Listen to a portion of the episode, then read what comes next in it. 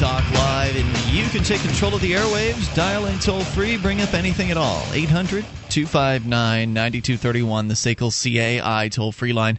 1 800 259 9231, and you can join us on our website at freetalklive.com. You'll find the features on the site are free, so enjoy those on us. Again, that's freetalklive.com. Uh, so, uh, joining you here in the studio tonight, it's Ian. And Puke. And Mark. And you're again welcome to join us on the phones or online, and we will take your calls about absolutely anything. Uh, that's why we call the show Free Talk Live. So, to start things out here tonight, just a little recap of uh, what happened today. It was absolutely exhausting day uh, for me because I was in court for the supermajority of it, uh, having arrived at approximately 8:45 ish this morning, and not leaving until well after two uh, this afternoon, having been sitting on the defense stand for the majority of uh, of that time, having uh, facing three charges today. One of them uh, was failure to display plates. It's a traffic citation. Uh, another one is uh, failure of registration or no registration for a car. And then finally, the biggie of the day was the the Class A misdemeanor of criminal trespass. And I was walking around a building. Yeah, well, right. Uh, I was there with three other co-defendants in that uh, criminal trespass case, and you know there was some there were some moments during the day that were were positive. Um, it could have been worse, I suppose. It wasn't uh, good. It was not good, and um, it's up here in uh, here in New Hampshire, we've got the the Free State Project. Uh, liberty-minded people are gathering here in order to get active to achieve liberty in our lifetime. And some of the things that uh, are being done as a part of that are, are supporting people that are in jail. Um, you know, there's there's people doing politics and civil disobedience, and sometimes when somebody gets uh, busted for civil disobedience, then they end up in the the pokey. And it's nice to it have, happens. Yes. Yeah, it's nice for them to know that there's somebody on the outside that cares about them. So we had gone to the local uh, jailhouse in order to find one of our friends that was being held there, and uh, there was that. Uh, that was back in I think April when we when we did this. Um, and what we were doing wasn't really unusual in that we'd been to the jail before. Now it used to be in an old location because they built, built a brand new jail. Uh, but at the old location, and uh, Puke, you'd been out to, to do this, I believe. Yeah, I, have been at the uh, the old jail in Westmoreland several times, and it's it was right next to the road. The parking lot was directly in front of the building. There were no signs saying no trespassing, and there was a field across the street from it where we would go and park and do our demonstrations. Well, that effectively was part of the parking lot. There was uh, this little shed out there, and yeah, a big the, camera. The field was part of it, yeah. Right, and so that was an extension of the the jail's parking lot. It wasn't very far away from the jail at all. It was literally, like you said, across the street. And never once did we have an issue with any of the jail guards being upset or telling us to leave. We had cookouts and, you know, barbecuing things out there and spending literally, you know, hours out Yep. out there Just Playing voluntarily hanging out of the jail. Playing Yeah. frisbee. doing things Football. like waiting. Well, well, like some of the things we would do there would be to uh, to come out to wait for somebody to uh, come out of jail or or attend with them when they were turning themselves in. And so it was a regular occurrence. Uh, it wasn't an unusual thing for us to go and do this. So when they built this new jail, we decided we were going to go out and support our friends. At the old jail, we would walk around the jail so it it wasn't secure in any way. There was no there wasn't any sort of fencing that would uh, prevent you from like going around the jail. Yeah, it's it's not actually controlled in any way. There is no fence. There's no gates. There's Right. no barriers of any kind. It. It, it might have well. You know, it should have been a parking lot in Walmart. Yeah, there was um there was a fence around the the yard that the inmates had, but that's it. Well, Uh, yeah, so- that's obviously so they can't get out, but it doesn't restrict anybody from being anywhere near the building. Yeah, and uh, and as you said, you know, no signage, and that's one thing that did change between the old jail and the new new jail. The new jail's got no trespassing signs up everywhere, which is confusing because it's a public uh, pro- it's public property. Well, it's Uh, it's it's interesting. it's not secure. what, what do you mean it's not secure? There's not even a gate. You know, there's there's nothing else beyond the no Right. trespassing signs to alert you that you're not supposed to be Well, there. the only reason the tres- trespassing signs are there is because you guys were hanging out in the uh, um, the I, old jail. I believe that to be the truth as well. And there And was it- even this a public this parking isn't that area. old that old jail wasn't the old uh, the only place that you guys did this. You've done it at the Manchester uh, jail too, and, Yeah, and done your whole walk around the jail. Maybe the walls will fall kind of thing. And uh, you know, I, I I think that it's it's silly to make such a big deal about it. But th- what they're trying to do is prevent it from happening again in the future. And That's right. so far they've been successful. Nobody's gone back. So yeah, they, win. Mm-hmm. They, they win. That's right. And uh, so so they cracked down. Uh, they they they they claim that they told us to leave, which none of us heard. Well, because- one one guy sort of yelled it from hundred yards away. So he maybe, claims, yeah, he said was- it to himself. Yeah, Certainly, you know, I was photographing the event, and I wasn't even anywhere near the main group, so I certainly didn't hear any of it because I was at least hundred yards away from you guys Mm-hmm. photographing, and you know, I was like up on the hill, and so nobody told me. That's for certain. So we're in there today, and uh, and they're going after us for criminal trespass. They'd arrested a dozen of us. They ended up keeping the charges against nine people or something like that. One guy's already been found guilty in a trial that happened about a month ago, and the the other trials are going to be in another month, I think. So four people were uh, were on trial today.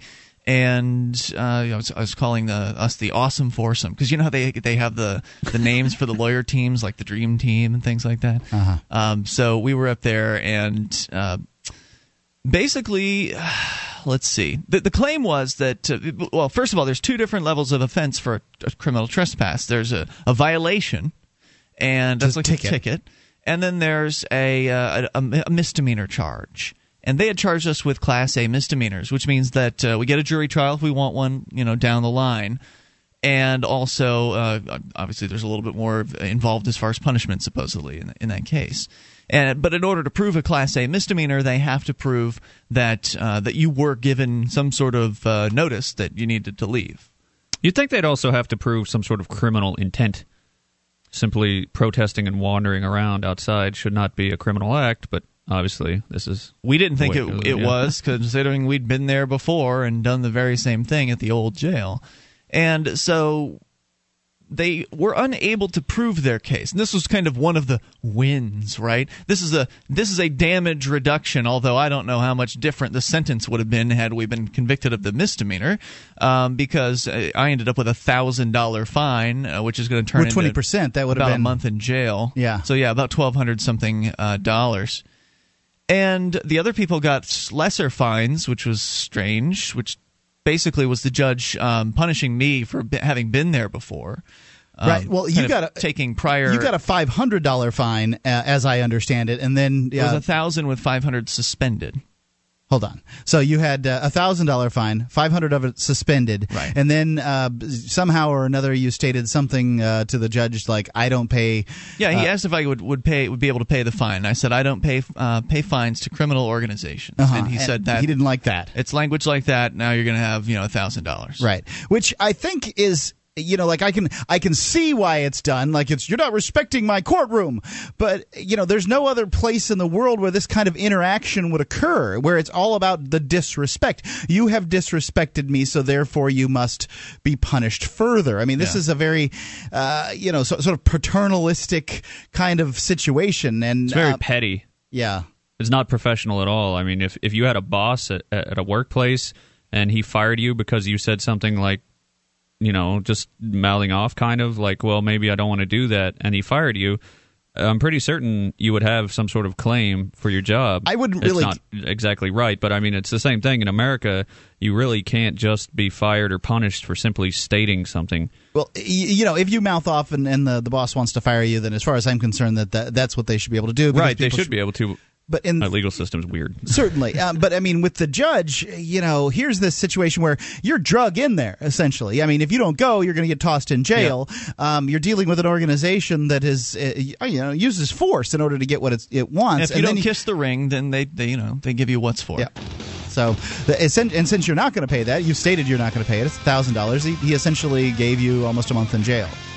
Pretty much. Um, and it would start on, I think, uh, Friday, except I'm going to appeal, which gives me a little bit more time. Not that I believe it's going to do anything. but it would be uh, it's a way to kind of stay the sentence. Get your ducks in a row. Yeah, 800 259 9231. You take control of the airwaves. This is Free Talk Live. Have you been thinking about starting a website? I'm going to tell you about a great offer from HostGator. HostGator is a worldwide leader for web hosting, and they make it easy to get your own .com domain name. You create your very own website with their free site builder tools and templates. Sign up at hostgator.freetalklive.com to receive your first month completely free. Whether you want a personal blog or a complete e-commerce business website, let the experts at hostgator.freetalklive.com host you.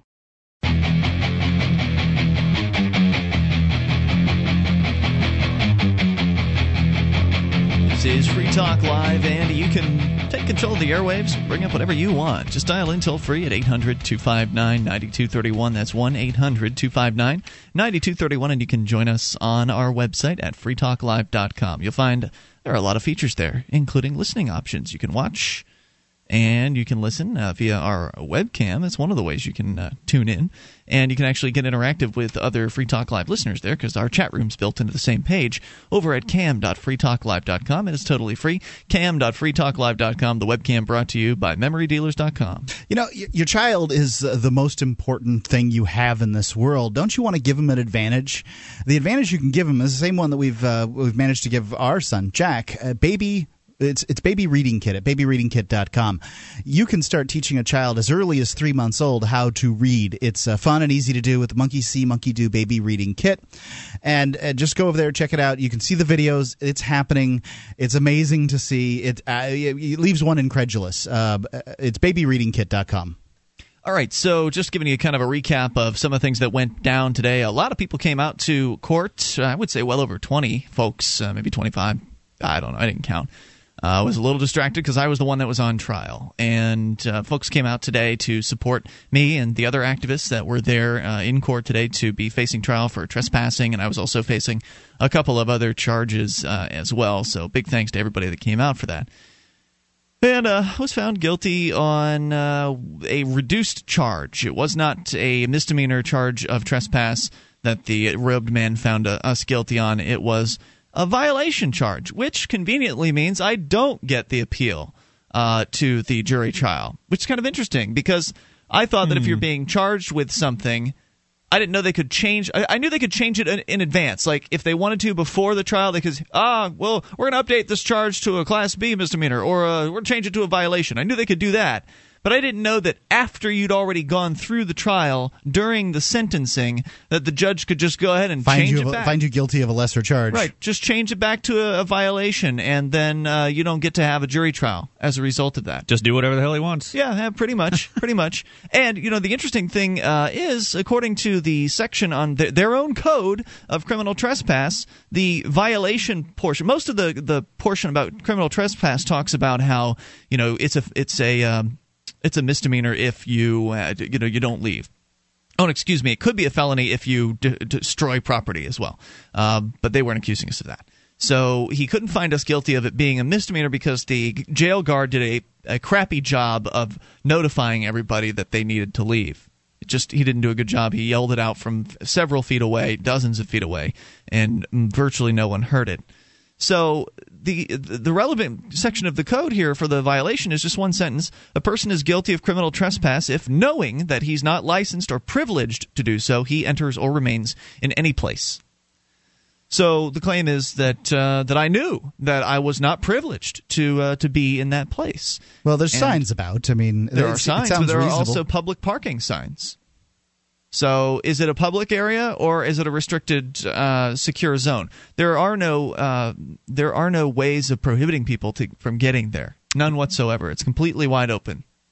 So, I had no reason to believe that I couldn't be there. Right. It's a, it is a public parking lot that you can just drive up to. So That's why right. couldn't you be there? That's right. And then there's no well, you can be there. there as long as you're there for the reasons they want you there for. Right. Right. So, Which you're just supposed to know that apparently. You know, Yeah. ESP, I guess. Yep. Uh, so to top that off, uh, th- then there's this thousand dollar fine, which well, that's really proportional, isn't it? I mean, in the New Hampshire state constitution, it says I don't remember which article, 18, I think it says in the Bill of Rights that basically that the the punishment should be proportional to the crime. And uh, so apparently, uh, walking around the jail a couple times uh, on a sunny uh, sunny afternoon is uh, that's a thousand dollars right there. Jeez, I That's wish I made that kind of money at work. Right, that's uh, that's twenty plus days in uh, in a jail cell. Apparently, Well, That's he's sentencing really you as a habitual offender, essentially. I mean, he's he's choosing to do that. He just doesn't like you, Ian. I think that's No, really he what clearly it is. doesn't. He clearly has. Yeah, I a- think it, I think you could I think you can claim bias, and uh, that's another thing is I don't understand why you didn't put a motion in to change venue. I don't know, Mark. You, just- know, I don't think about all these things. Yeah. I don't know what all the r- legal rules are, and Yeah, I probably Who- wouldn't have thought of that. I'm who am I going to motion to him? Well, I've got a ticket, and I'm, that's the first thing I'm going to do. Just Yeah. screw with them. Put in flurry of motions. Yeah. Well, anyway, you get so these things off the internet, cut and paste. You know, Change a venue to Nuremberg, right? Yeah. So, uh, See so if that you get was a free trip to Germany. that was that. So, uh, so yeah. Basically, if this appeal doesn't succeed, which I certainly don't expect it to, because it's their system, and I fully expect their uh, Supreme Court judges to back up their lower court judge. yeah, uh, I would expect that too. Yeah. If it doesn't succeed, then uh, I guess that means I'm going to jail for a month. I guess it does. I mean, what what are the other options? I could pay up, I suppose. Yeah, you could do that. And you know, And he's not offered, he's not letting you pay to a, A charity. A charity. He's not letting you work. which he at- did in the past. Right, he did. Well, he doesn't. He, Yeah. This isn't working. Understand from his point of view, you must stop your behavior. You are, uh, you know, you're, you're belligerent to the court, Mm-hmm. and you're a, con- uh, a habitual civil disobedient. He's trying to stop your behavior. So Yeah. far, letting you pay to, uh, you know, being nice to you and letting you pay to charities and things like that isn't working. So he's going to try something new. I've got to get tough with these guys. So you know, he's cracking down. Um, I, you know, I don't have any advice as far as uh, if you do go, make sure you got the technical stuff worked out here on Free Talk Live because that's Yeah. going to be important. So that happened, and then there was also the uh, other trials for uh, no registration, which I actually um, got that one dismissed. Uh, so I, I had a motion sustained today, and I got one of the charges dismissed. So yeah, a little, they sentenced you to 25 days in jail. You didn't win anything. No, it's never a win. It's it's never a win in court because you're always just reducing the damage Yep, uh, that that could be done. And Right, even if you go and win, you have wasted your time That's right. dealing with uh, bureaucrats that would like to steal your money and your life from you. That's right. You've wasted at the very least your time, uh, y- y- your your brain power trying to concern yourself with how to approach the case and Stress. and stress levels. And uh, you know, I hadn't eaten all day. I was in that courtroom until two o'clock, and I could barely eat after I got out of there. It was awful. And you really can't afford to lose weight. yeah. And uh, and then there was the uh, let's see, what was the other charge? Uh, it was a failure to display plates. So apparently, even though it wasn't my car that I was driving, uh, I was fully responsible for the fact that it was a registered car in New Hampshire, and because it was registered in New Hampshire, it has to have the New Hampshire plates on it. And they claimed that I knew about that. So uh, because I knew what their laws were, according to them, I was guilty of that. Uh, that Did you get that- found guilty- that guilty of that? violation. Yep. I was found of, uh, found guilty there, and a hundred and eighty dollar fine. So it's another three days. Sweet. Yeah. Well, no, no, no penalty for that. No uh, extra interest that they charge. It's interesting. They give you twenty percent on top of the fine that they give you. Yeah, it was 150 plus 20 percent, so Oh. eight 180 something. Is And what's the fine? What's that twenty percent for? it's like a 24 percent. I think they raised it. I think it's now a 24. And it's just a fine for being It's a fined. fine on a fine. Yeah, It's, a, it's a fee on a fine. Wow. So it's just heard of that. That's our system. It's the best in the world. Well, it's falling apart. I mean, the best system in the world can, cannot be is is just uh not sustainable. Yeah, it's horrible. It really, it, it is. It's just horrible. And I've got uh, like five more charges that I'm facing. So, you know, 2011 may be Mark's year on uh, Free Talk Live. I don't know how long they're going to put me away. I don't know either. So I will uh, be doing the show. That's for sure. Right. So so uh, s- walking around the jail twice, that's uh, 25 days in jail. And then, um, you know, if I'm still facing the charge of uh, disorderly conduct for sitting in a city council meeting quietly. Uh, and the other charge is Refusing to give your bottle to the chief of police. Yeah, that's right. Uh, you know, refusing to uh, give up my right to privacy. And then the other one was standing in front of a police car. So that's also, you know, That one ain't going to go over well. I can tell you. yeah, probably not. Yeah, that's uh, that's that's a real loser there. All right, so toll free number 800 259 9231. This is Free Talk Live. More coming up.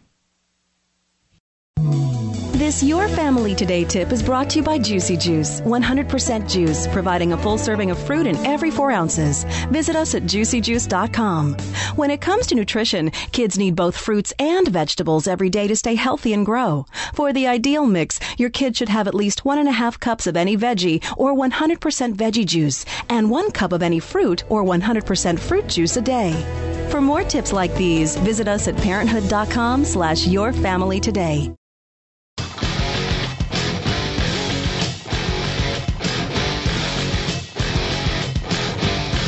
Free Talk Live, and you can take control of the airwaves. Dial in toll free at 800 259 9231. That's the SACL CAI toll free line, 1 800 259 9231. Join us online at freetalklive.com and enjoy the features there for free. Uh, you can head on over there and uh, enjoy stuff like our archive. So if you've missed a moment of the show, you just click and download. They're right there on the front page of the website. In fact, uh, the last week's worth is on the front page, and then if you click into the archive section, you'll go back uh, to late 2006, all courtesy of HostGator and free for you. Yeah, that's hostgator.freetalklive.com. That's the portal that we've created to get you your first month of web hosting completely free from HostGator. They're a worldwide leader for web hosting. They make it easy for you to get your own .com domain name, whether you want a personal blog or complete e-commerce business website. They have thousands of free site builder tools and templates at hostgator.freetalklive.com. How many? Thousands. That's a lot. All right, we're going to continue taking your phone calls. Uh, you can bring up whatever you want, starting out tonight with Jim, listening in Michigan. Jim, you're on Free Talk Live with Ian Puke and Mark. Howdy, how are you? Hey, Jim, what's on your mind tonight?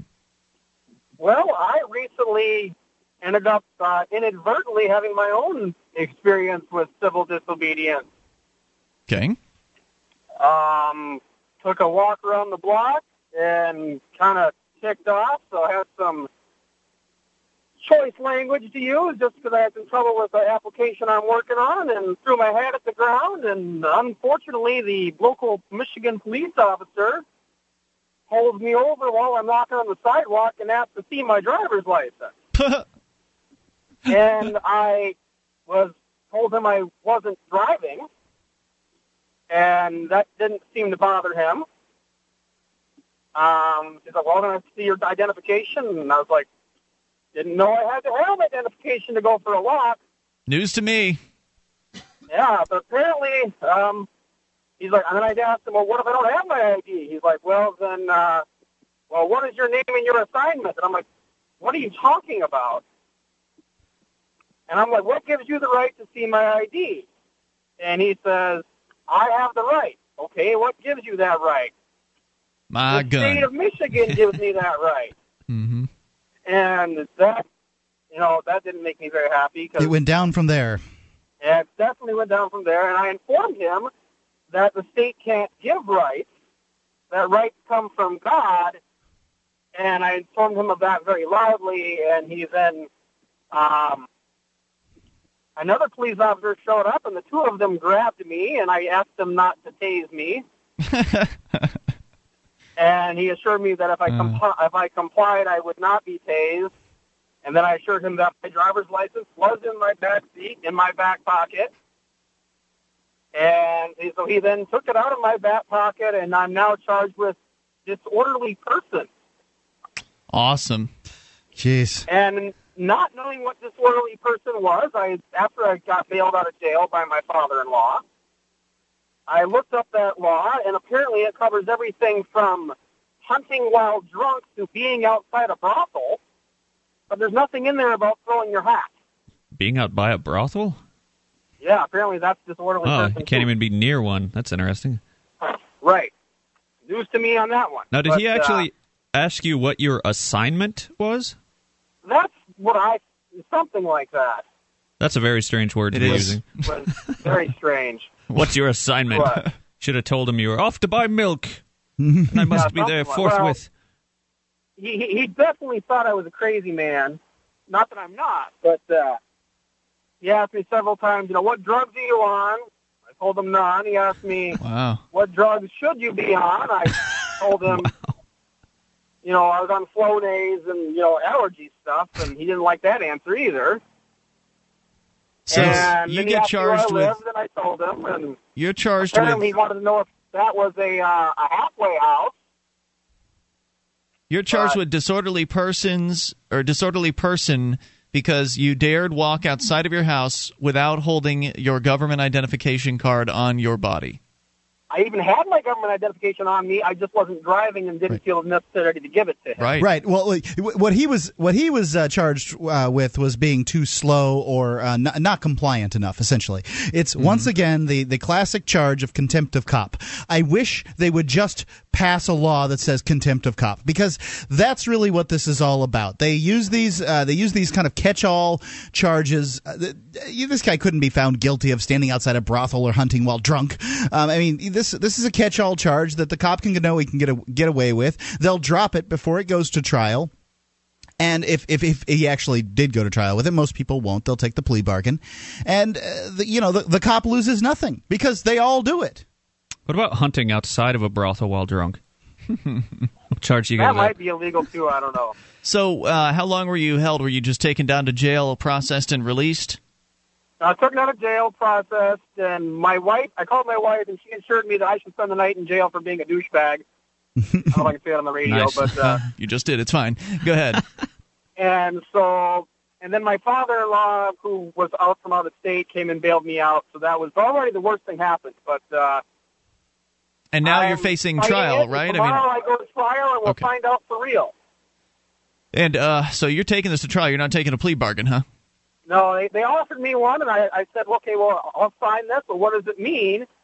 You know, and she, they told me, well, you know, that means that you admit that what you did was illegal. And I'm like, well, if there was, if you could find a law that I broke, I'd be happy to say I did that.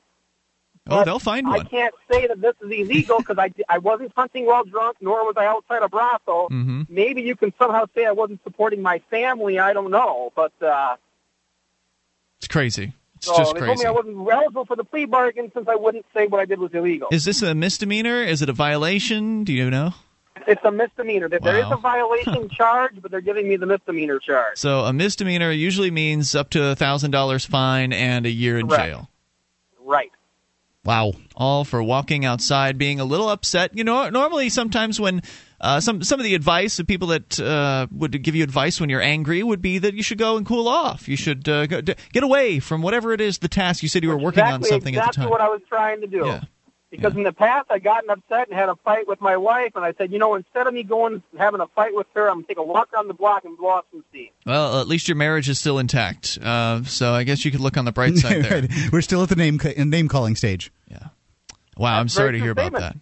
That's got to be frustrating. And it is such a frustrating uh, system wherein they can just charge you with whatever they want to uh, because they don't like the way you look and they don't like that you're not being obedient enough, or as you say, Mark, uh, contempt of cop, where you don't do everything that the cop tells you to do. You don't jump when he says jump, and you don't show ID when he demands that uh, that you see it.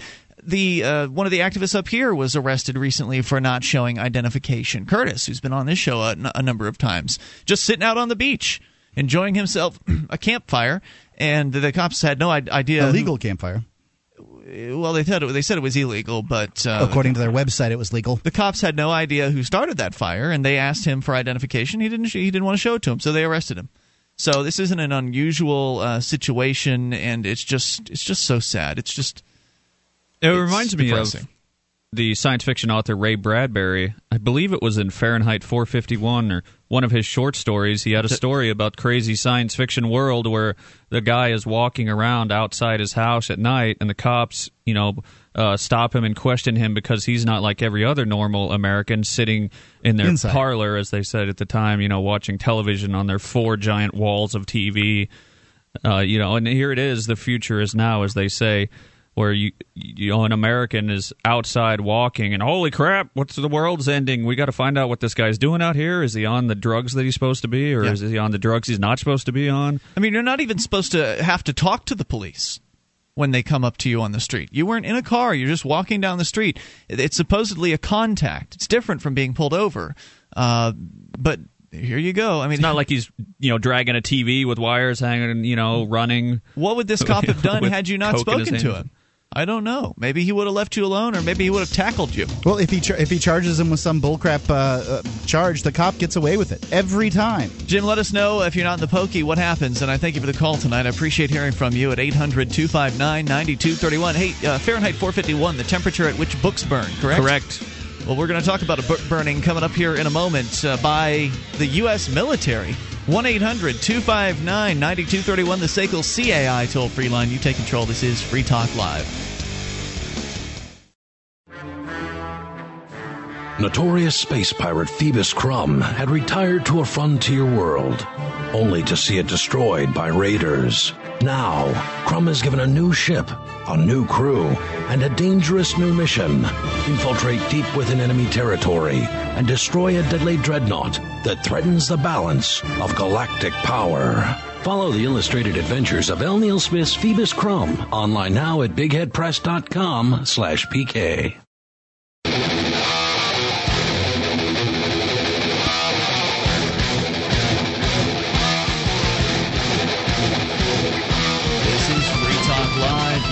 What you want. Dial in toll free at 800 259 9231, the SACL CAI toll free line.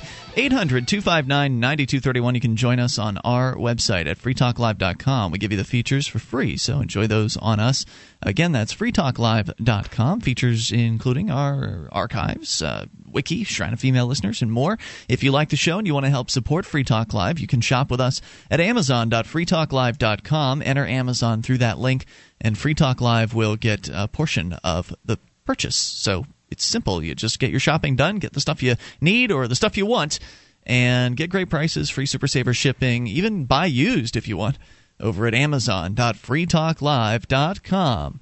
Let's continue with your phone calls, and then coming up, a uh, book burning. Yeah, that's right. The the government of today is actually engaging in book burnings. Good old fashioned book burning. Yep, we'll uh, tell you about that here in a little bit, and uh, we'll first go to the phones and the fun though. It's Matt in Florida. Matt, you're on Free Talk Live with Ian Puke and Mark. Oh, good old book burning. So, Yeah. So what's up, Matt? I'm in, I'm in Gainesville, so I'm all I'm familiar with all these uh, Quran burnings and whatnot.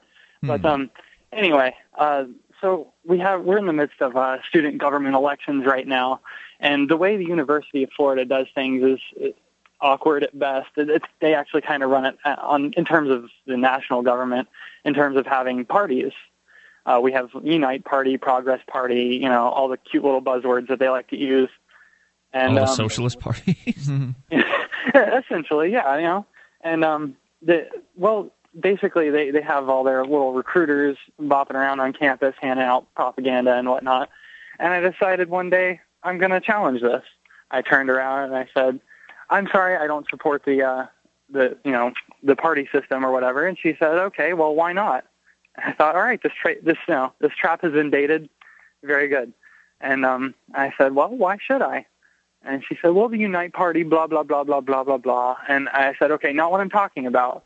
What I'm talking about is the, the party system in general, the idea that there's only two points of view and things like that, the, the ideas of personal choice, personal responsibility, things like that. And, and, and eventually gets to the point where she says that if I don't like the, co- the way the country's run, I should leave. and I, I thought that was pretty interesting coming from a uh, someone as liberal as herself. But um, beside the point, um, it, it basically got down to the point that they don't even realize that they're brainwashing people into accepting the fact that a party system is just the way things are done. Well, They're a party. so brainwashed. Pardon? I, I'd like to jump in. I, a, party system when when you're looking at the way that people are elected in the United States, and that is generally, uh, you know, several people run, and um, the you know the winner is the guy with the most or the person with the most votes, right? Yeah. That kind of system is going to lend itself to parties every single time until you Exactly. ha- uh, because it, it you know the, the, the people uh, are all about uh, you know dividing up work so that uh, you know experts deal with things. Uh, you don't want me doing your plumbing or your brain surgery. I sh- really should handle sales and talk radio because those are the things I know how to do. So um, I, I can't spend the kind of time that it takes to research all of the uh, the the people that are running. So parties make perfectly good sense because generally I agree with this party or generally I agree with that party. And I understand if there's a party that you know like you're you don't feel that you're represented by your party because well heck Exactly. that's how most people feel. But Exactly. You, but, you can't agree entirely with a group of people. You cannot agree with everything that they have to say. It doesn't. It, you know, people don't work like that. It doesn't happen. Now- and the only way that it does happen is when people have been brainwashed into believing one thing or the other. So the um, uh, you know th- that much is, is true, and I don't think there's I don't think as long as you've got the Constitution as it exists, so the way that uh, you elect people, which is you know the person who gets the most uh, most votes is the one who wins. You're you're going to have parties, and that is a that is a reality of how the uh, the voting system works, and you can choose to vote or not vote depending on what makes you happy. That, however, if you uh, don't like the country and how it's run, you should leave. Thing is a tacit uh, endorsement of violence. Because what you're saying is is that uh, you know the, the system that we have in this country must be legitimate because it is the system that we have. And that the system that we have that, that was you know existed previously in the country either under King George or under the Indians must have been bad because um, the people who used violence or or good you know you can pick you can pick uh, whatever you want but if this system's legitimate then the people that used violence to get this system must have been right in doing so and forcing everybody else who was around who uh, around them to to go by that system so it's okay essentially what it means is if you kill enough people and threaten enough people that you can get what you want and you'll be right when you do it Mm. Yep. So So basically, it, oh, go ahead. No, I was just going to say. So, where is this going as far as your interaction with the uh, the party system on uh, on campus? It, it, it's just completely bogus in terms of it, it gets these young, impressionable college minds to believe that the party system works.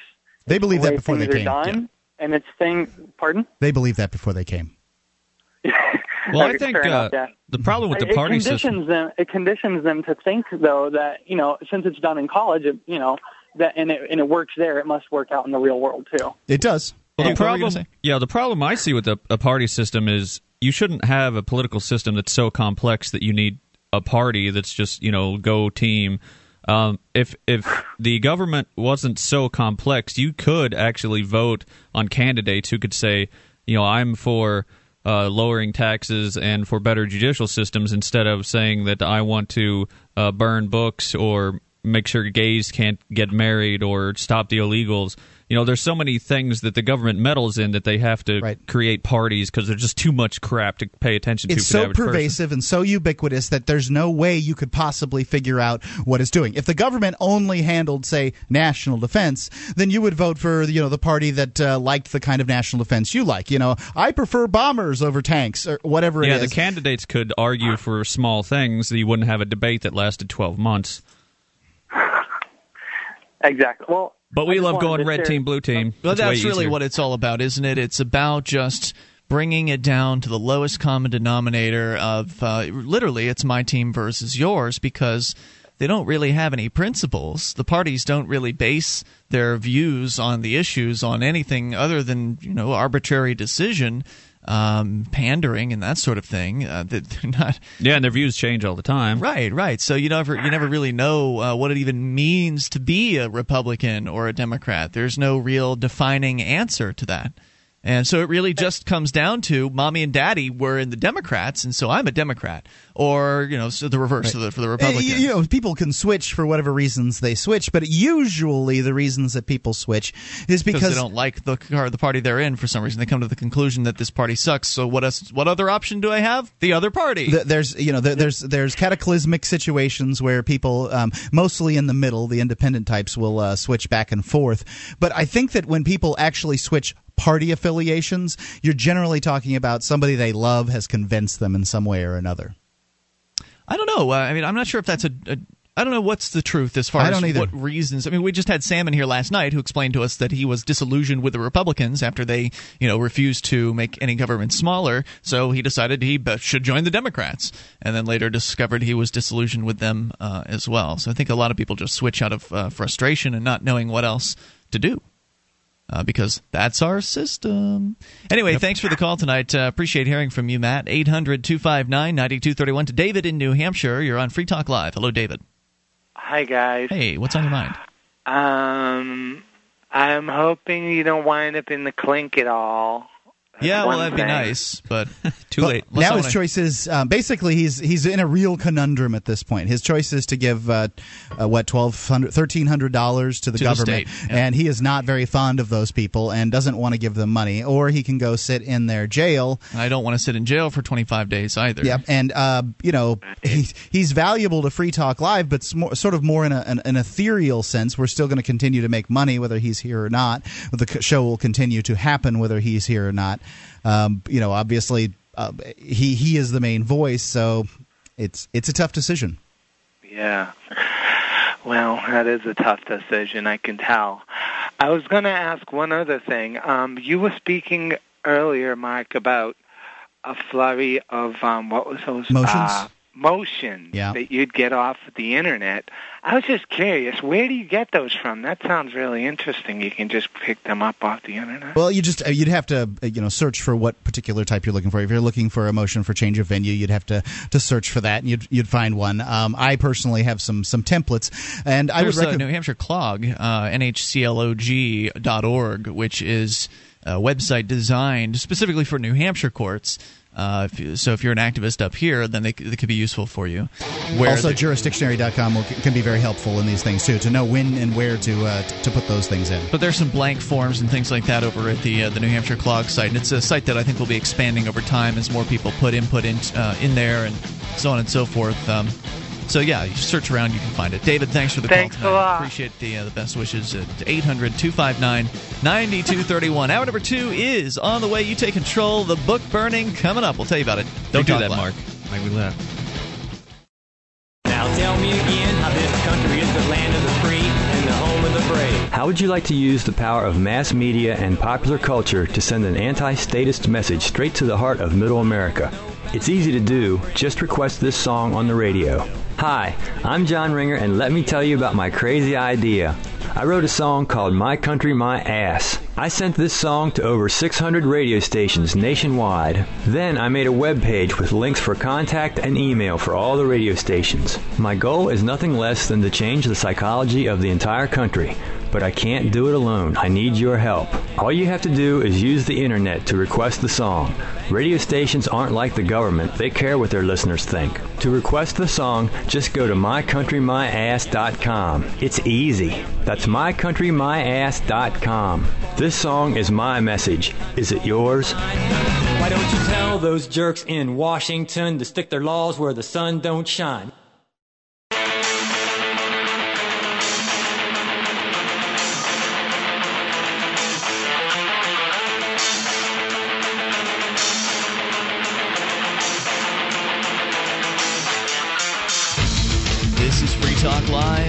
Launching into the second hour of the program. You can dial in toll free at 800 259 9231. The SACL CAI toll free line 1 800 259 9231. Join us online at freetalklive.com and you will find the features there free. So head on over there and enjoy those. The main feature of the site allows you, the listener, to control the content of the site. If you're surfing about on the internet and you find something you think our listeners would enjoy, you just submit it to freetalklive.com and then it pops up on our site. Other listeners can then vote as to whether or not they like your suggestion. And the most liked will make it to the front page and the top of the website, meaning we're more likely to see them and talk about them. Uh, so head on over, get interactive at freetalklive.com. Coming up, the book burning, uh, the Pentagon engaging in a book burning. We'll explain to you what book and why. But first, your phone calls. Let's go to Robert in Louisiana. Robert, you're on Free Talk Live with Ian Puke and Mark. how y'all doing tonight? Just super, Robert. What's on your mind? I was just wondering though if it's any way we could help you, maybe by sending you a donation to help keep you out of jail. Yeah, I, well, I how would a donation that. keep you out of ja- keep him out of jail? Well, No, no, toward the fine. That's what Okay. I'm talking about. he's he's got the money for the fine. He, it's it's whether or not he wants to give it to the government is really what it's uh, what it, what it's all boils down to. I mean, everybody would like a little help with uh, with their fines. That's that's for sure. But you know, I, I think that it's it's about a moral position whether or not he wants to give uh, give the money to the government. well, right? it's, it's moral and practical, right? I mean, on one hand, I don't want to give them any money. On the other Yeah. hand, 25 days is a lot of damn it's a lot. to spend It's a in lot of days to spend in jail. So Yes, it is. So I appreciate the offer. Uh, thank you very much for that. If anything, If you, know, want to do that, the AMP program is probably the best way to go. There's a one-time contribution. Uh, well, it's, what's not that? supposed to. The ant money's not supposed to go to get Ian out of jail. Oh, I guess Um, you're right. But you can support the Liberty Movement, and that would be a great thing to do. Give some money to the Ci- CD Civil Evolution Disobedi- Fund. Yes, the Civil Disobedience Evolution Fund. That uh, would have could- worked if Ian hadn't said anything. All this amp contributions suddenly come in. Ha ha, Yeah, suckers. would be great, and then that money will be will be going to other people that uh, that could use it. Because, like Mark says, I could you know I could afford to pay it. I just it's icky to me, and I, I don't want to. So um, thanks for that. I wouldn't Anything want to pay it either. Anything else you want to share? No, sir, that's all. Thanks, Robert. I appreciate that. Robert, thank you for the, uh, Robert's referencing uh, the first kind hour of the show where we talked about how I was found guilty of criminal trespass, among other things, today for walking around the local jail, which is something I've done countless times before at the other jail that was here, and they built a new one and. Then they put up some no trespassing signs, and so therefore that means that uh, I should spend 25 days in jail. So it's a crazy, crazy system that we have here, and the sooner people can get here to help out those who are in these situations, uh, the better. Oh, and here's here's something I'd like to say. I found out that one of my photographs was apparently used as evidence uh, by the state against some people.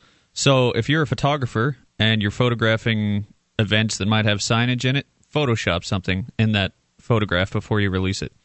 I That will way next they can't. time. That way they can't. Well, uh, that way they can't say evidence. it's un. Yeah, they, I'm kind of curious. unaltered. The uh, you know, I, I, have they violated some kind of intellectual property law by using his? Uh, b- I don't know, man. Probably one not. point- they can do whatever the hell they want. Yeah, pretty much. At one point, Sam was up there. Uh, Sam came up to help me out from ObscureTruth.com in the second tr- uh, trial for the uh, the uh, failure to display plates, and he said, "Well, you know, ask him about copyright." And I, I didn't feel right about that, and I, I said something anyway about it, uh, and it, that didn't go anywhere because we figured, well, you know, I don't believe in copyright, but they do, so maybe they should respect their own copyright laws. But yeah, it's it's their system, right? So they can do whatever they. So next yeah, time, if they if, want. I, if I photograph any events and there's signs in it, I might put in a little, you know, a little "fu" or something, government in the corner, nice and small. So Yeah, because they're too lazy to go out and take their own picture. So they just used yours.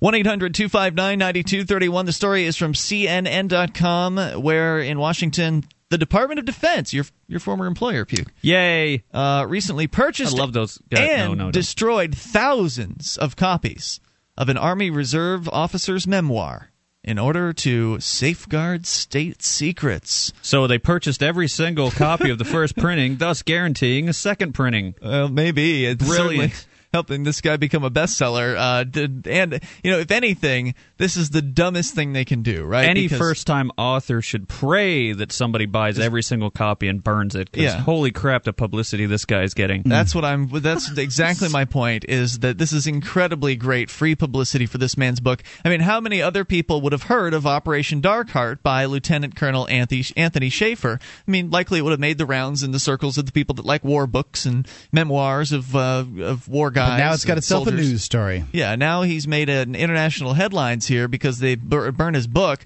Uh, Pentagon spokesbureaucrat April Cunningham says the Department of Defense decided to purchase copies of the first printing because they contained information which could cause damage to national security. In a statement to CNN, she said the defense officials observed the September 20th destruction of about 9,500 copies of the new memoir Operation Darkheart. Shaffer, the author of the book, says he was notified Friday about the Pentagon's purchase. He said this to CNN The whole premise smacks of retaliation. Someone buying 10,000 books to suppress a story in the digital age is ludicrous. Shaffer's publisher released a second printing of the book that it said incorporated some changes the government had sought while redacting other texts uh, that Shaffer told was classified. From single words and names to entire paragraphs, blacked out lines appear throughout the book's 299 pages. So the second printing actually looks like a censored piece Government of material. document. Well, that's good. I'm glad they actually did that, so you you know the the, the So you people know what's up. purchasing it realize that hey, look at what your government's doing. Right now they Freedom can of put speech right there. now they can put a, Yay. sa- a sticker on the front cover that says censored. yeah censored by your local Yeah. federal government.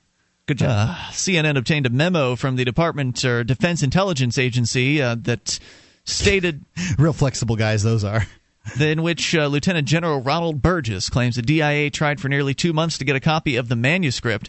Burgess said the DIA's investigation identified significant classified information, the release of which I've determined could reasonably expected to cause serious damage to national security. It's funny how the, the stories that always cause the most security or uh, national security damage is the stories that make the government and the army or, or the military look really bad. Now, in this case, now, Puke, you were having been in the military uh, for what, four, six years? Something? Six years. Six years. If you release national secrets, isn't that some sort of an actionable thing? Like, why Yeah. aren't they going after this guy instead of just trying to burn his book? Yeah, it, I mean, it, if it was actual classified information, they do have a legal process to go after the guy. It's, it's interesting that they, you know, they haven't chosen to do that, considering the violence that uh, the government which normally is, would which use. is why it leads it leads me to to believe that they're simply using that national security BS as an excuse to censor some sort of information that makes the military look really bad. They just yeah, they just don't They like. just- you know, it's it's just a PR campaign. Shaffer's lawyer, again, the author's lawyer, Mark Zaid, said earlier this month the book was reviewed by Shaffer's military superiors prior to publication. He said there was a green light from the Army Reserve Command, but intelligence agencies apparently raised objections when they received copies of the book. The Pentagon contacted St. Martin's Press to convey its concerns over the release. According to the publisher, at that time the first printings were just about to be shipped from the warehouse. Shaffer said he and the publisher worked hard to make sure nothing in the book would be detrimental to national security when he says when you look at what they took out in the second edition, it's lunacy, according to the author. The Pentagon said Shaffer should have should have sought wider clearance for the memoir. He did it with the Army Reserve, but not the larger Army, and with the Department of Defense, so he did not meet the requirements under the oh, Department of Defense regulations for security review. One of the book's first lines reads, quote, Here I was in Afghanistan, redaction. My job to run the Defense Intelligence Agency's operation out of redaction, the hub for U.S. operations in country. In chapter 15, titled Tipping Point, 21 lines within the first two pages are blacked out. In the memoir, Shaffer recalls his time in Afghanistan leading a black ops team during the Bush administration. The Bronze Star Medal recipient told CNN he believes the Bush administration's biggest mistake was the misunderstanding the culture there, apparently not the invasion itself. Oh yeah, the the, Afga- uh, the the Obama administration's really got the culture down now. I don't know if he's saying that. He was just there during the Bush administration. Yeah. Yeah, So that's going to be the problem of the army all over. I mean, they, they don't they don't have to get the culture right, you know. Uh, at least one seller on the online auction site eBay, claiming to have a first edition printing, is selling it for an asking price of nearly two thousand yeah, dollars. That's another thing. They just made instant collectors. Mm-hmm. If I was that author, I'd be like, please send me a box of them first so I can put them on eBay. Oh, if- Make even more money. If I was that I'm author, sure they're on. uh, I'm sure you get a PDF of the original on online That's somewhere what I was going to say. If I were him, I would. Oops. Accidentally leave. Oh, how'd that Yeah. get out there? Oh, Oh, there's my first edition. Just hit the internet. darn that internet.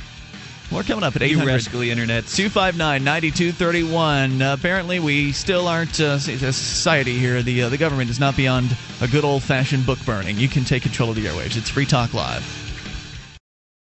Have you ever wished that you could buy, sell, and trade in silver in your community? Del Valley Silver has a no cost turnkey setup for you. You recruit six to eight businesses in your area to accept Del Valley Silver rounds as barter currency, and your wish is granted. You get paid and you promote the use of real money. This isn't like so many other silver currency setups where it's really just a system to sell high priced rounds. It's a free market system based on Austrian economics. DelValleySilver.com. DelValleySilver.com. This is Talk Live. You are invited to take control of the airwaves. Just dial in toll free at 800 259 9231. That's the SACL CAI toll free line. 1 800 259 9231. You can join us on our website. You'll find a lot of stuff there. It's all free, including our bulletin board system. Go and get interactive with other Free Talk Live listeners at bbs.freetalklive.com. That's bbs.freetalklive.com. Joining you in the studio, it's Ian. This is Puke. And Mark. And again, join us on the phones, 800 259 9231. We'll go back to the phones and the fun here in a moment. If you've ever considered taking your case to court without an attorney, jurisdictionary.com is a course for, for you. It's it's for people without a, a lawyer who know what, what it takes to win, who need to know what it takes to win, and for people with lawyers that want to minimize legal fees and maximize winning by knowing what their lawyer should be doing. It works for plaintiffs, defendants. It costs less than an hour with any good lawyer, and it's so easy the average eighth grader could go through the complete four CD course in a single weekend. You can get it at jurisdictionary.com. It was created by a veteran 24 year case winning attorney who wants to show people how to protect themselves from other members of his profession.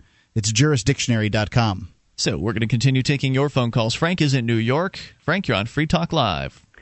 Uh, good evening, gentlemen. Hey, what's on your mind tonight? Yeah, I wanted to say that I think the publisher really has a windfall with the government buying the books because uh, normally a book like that would uh, maybe be reviewed in the New York Times if it's politically significant. If not, it'll be reviewed in, you know, lesser um, art, lesser newspapers, you Right. know, in the book section. However, uh, a book like that would probably have a list price of thirty dollars or thirty-two dollars. Then it would be slashed at Barnes and Nobles to 15 Mm-hmm. and uh, by the time it by the time you know a year from now it would end up on the publisher's remainders list where they'd be giving it away for three dollars or a dollar Probably true. and uh, so in a sense the publishers lucked out i mean this was like a Yeah, they a sold all their copies. they get they they demand their total retail cost per book the pentagon with endless tax dollars to squander you know writes a big check. And uh, then they bring out a second version of the book with uh, half the book redacted which means less uh, text material to be printed. And uh, anyone with any smarts could go to the library of congress and look for the original since everyone deposits two uh, at least one book pre-publication. The publishers demand that, as does the Writers Guild of America, and then uh, two copies of the uh, finished work. I wonder if they so, would. uh, Well, do you suppose they also at the destroyed that Library of? Congress, and I wouldn't be surprised if someone downloads it and it goes out everywhere. And uh, it's very interesting. What what's called national security very often isn't. And you It's know, usually national PR. we- Exactly, and basically, you know, a, a, a, an honest criticality of the quagmire in Afghanistan and Iraq uh, would not necessarily be a threat to national security, but it would be a threat to the prestige of the military. And uh, so, in a sense, I think we have to really redefine what is national security. And uh, because you know anything with national security means that uh, mistakes can be covered up, and everyone has immunity when we stamp that on, and the law doesn't have to be followed if it's a matter of national security. Yeah, what I found was interesting about this book burning, uh, this confiscation by the uh, the Pentagon in this case, the Department of Defense just taking ten thousand copies of this uh, this book or ninety five hundred copies of it. Uh, they're buying it. I found it interesting that they didn't just swoop right in and just take them all. I mean, Exactly. and if it was a matter of national security, they would do that. They would arrest the publisher. They would arrest the uh, director of the publishing house. Yeah, and probably then they wouldn't would stand have a multi-million dollar legal uh, engagement that would. yeah, maybe uh, that's why they didn't was because they didn't want to have to go to court over it. If they could just buy up all the copies, Well, then the point is, if it was really a matter of national security, then it would go through litigation, and it would also be great publicity. Remember Daniel Ellsberg with the Pentagon Papers? From and the after 70s. parts were leaked, then one of the publishers published the Pentagon Papers. Then they went through a whole legal thing with the government, with high-priced attorneys, and ultimately the New York Times won on that, or the Washington Post. I forget Mm-hmm. whoever uh, did the printing. And then the books came out after that, and the publishers made out like bandits. And you know, uh, that was basically it. And uh, in a sense, when I look at Ellsberg and the Pentagon Papers in this, there is a similarity. It was sort of after everyone had de- determined that uh, all was lost. And it's also interesting how this book is coming out after Petraeus, uh, you know, made his critical assessment of Afghanistan and Iraq. And then he was brought back in mysteriously to uh, take over again. I mean, it's kind of comical. And the parallels with Vietnam for your older listeners like myself that remember that, There are a lot of them. uh, they're profound. And as I said, it's uh, sort of the same script. But you are right. If it were really a matter of national security, they would have confiscated the work.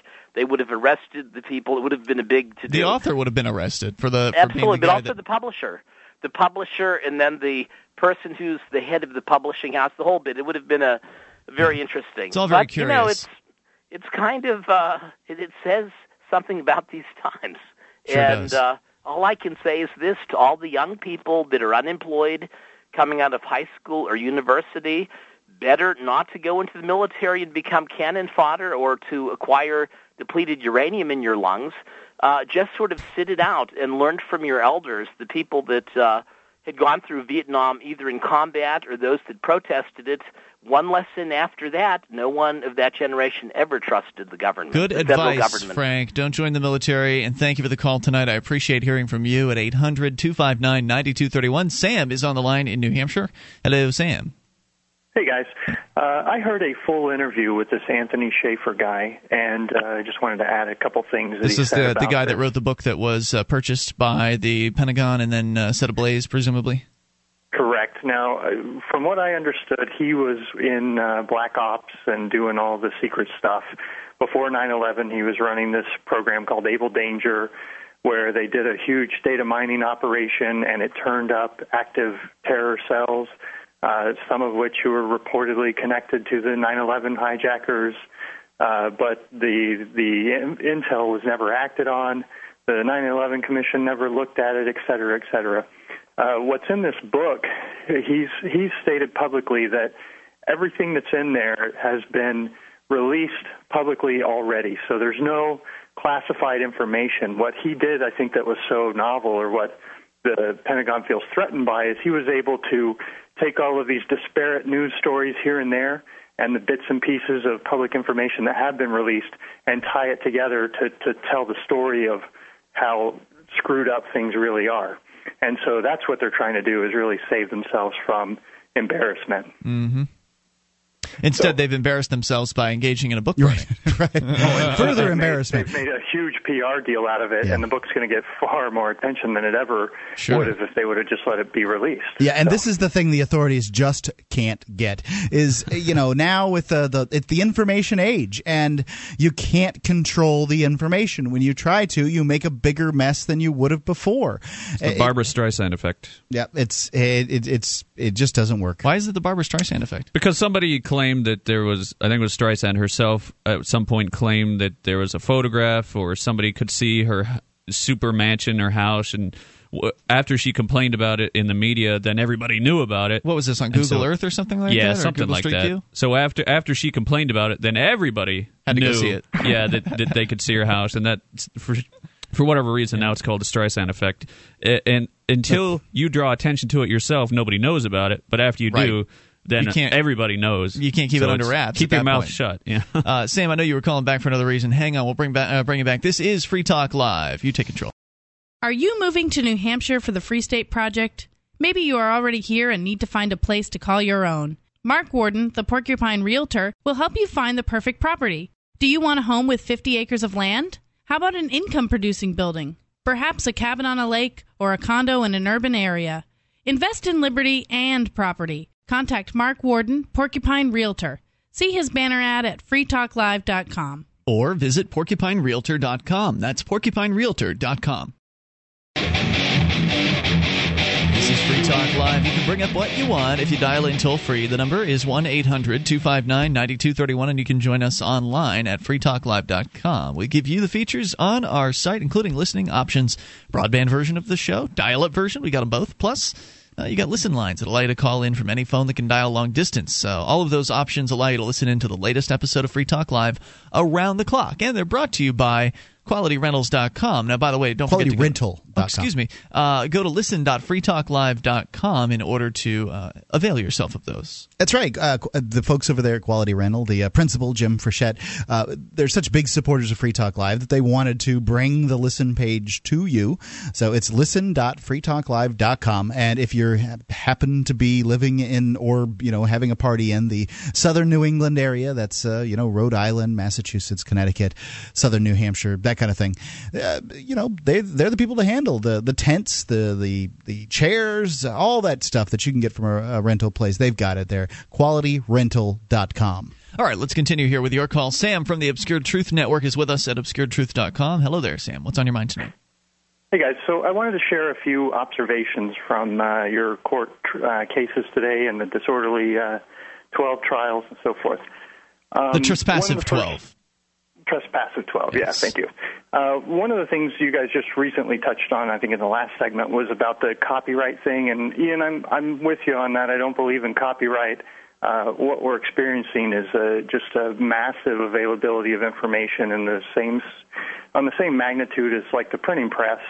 Uh, changed and altered the fundamental way society functions. I mean, it took the power away from the churches and I think the internet and the freely available information is taking away the power from government. And so that's the, the sort of uh, societal change that I think humanity is sort of working to evolve towards its its next stage, whatever that's going to be. Mm. Um, but at the same time, I think it's it's a way to sort of monkey wrench and throw things into their uh, little process to to sort of screw it up. And uh, the point that I brought up is that they were using your video uh, that they downloaded off the internet, and they never went and got permission from you to use the video or to uh, display it commercially. And we've seen the copyright laws grow so crazy that like churches can't even if they're open to the public and they have a movie night, they can't even play movies without paying these ridiculous fees to the so-called copyright holders. Uh, just to their to their churches. So it's gotten that ridiculous. But yet here government is ripping stuff off the internet and uh, playing it in court and using it for a, a public presentation like that. And so well, I, I mean, they did you, point out that uh, it was publicly available, and that you know Yeah, they're not. well, Well, so are their laws, but I believe that it wasn't it the state of Oregon that was uh, going to copyright its own laws so Yeah, that you true. couldn't write them down. That was uh, that was Burke's claim after you did end up making the objection, and what Burke said is, well, my, that's this was publicly available on the internet. Uh, that's not my understanding of copyright law. Well. That means that he, what he's basically saying there is if it's publicly broadcast, then all copyright uh, uh, protections are eliminated. So that means, like, if somebody puts a, a television show, a sitcom, on TV where it's publicly available and broadcast out to the masses, then that loses all copyright protection, which anybody can tell you that's completely ridiculous. Yeah, indeed. So he, this is the guy, by the way, who's interpreting the law to make sure everything's fair. Yeah. And that's his his flawed understanding of just basic copyright protection. So you know that was one thing I thought that was pretty telling. Um, something else that happened. Uh, what was it? Um, shoot, it's escaped me. Uh, Notes, it was notes help. definitely. It, uh, gosh. Whenever you're calling a talk radio show, it's easy to lose your train of thought. So it's always a good idea to jot down a few things in advance before you uh, you make the call. I That do if I'm always- calling, uh, yeah. you know, some other show.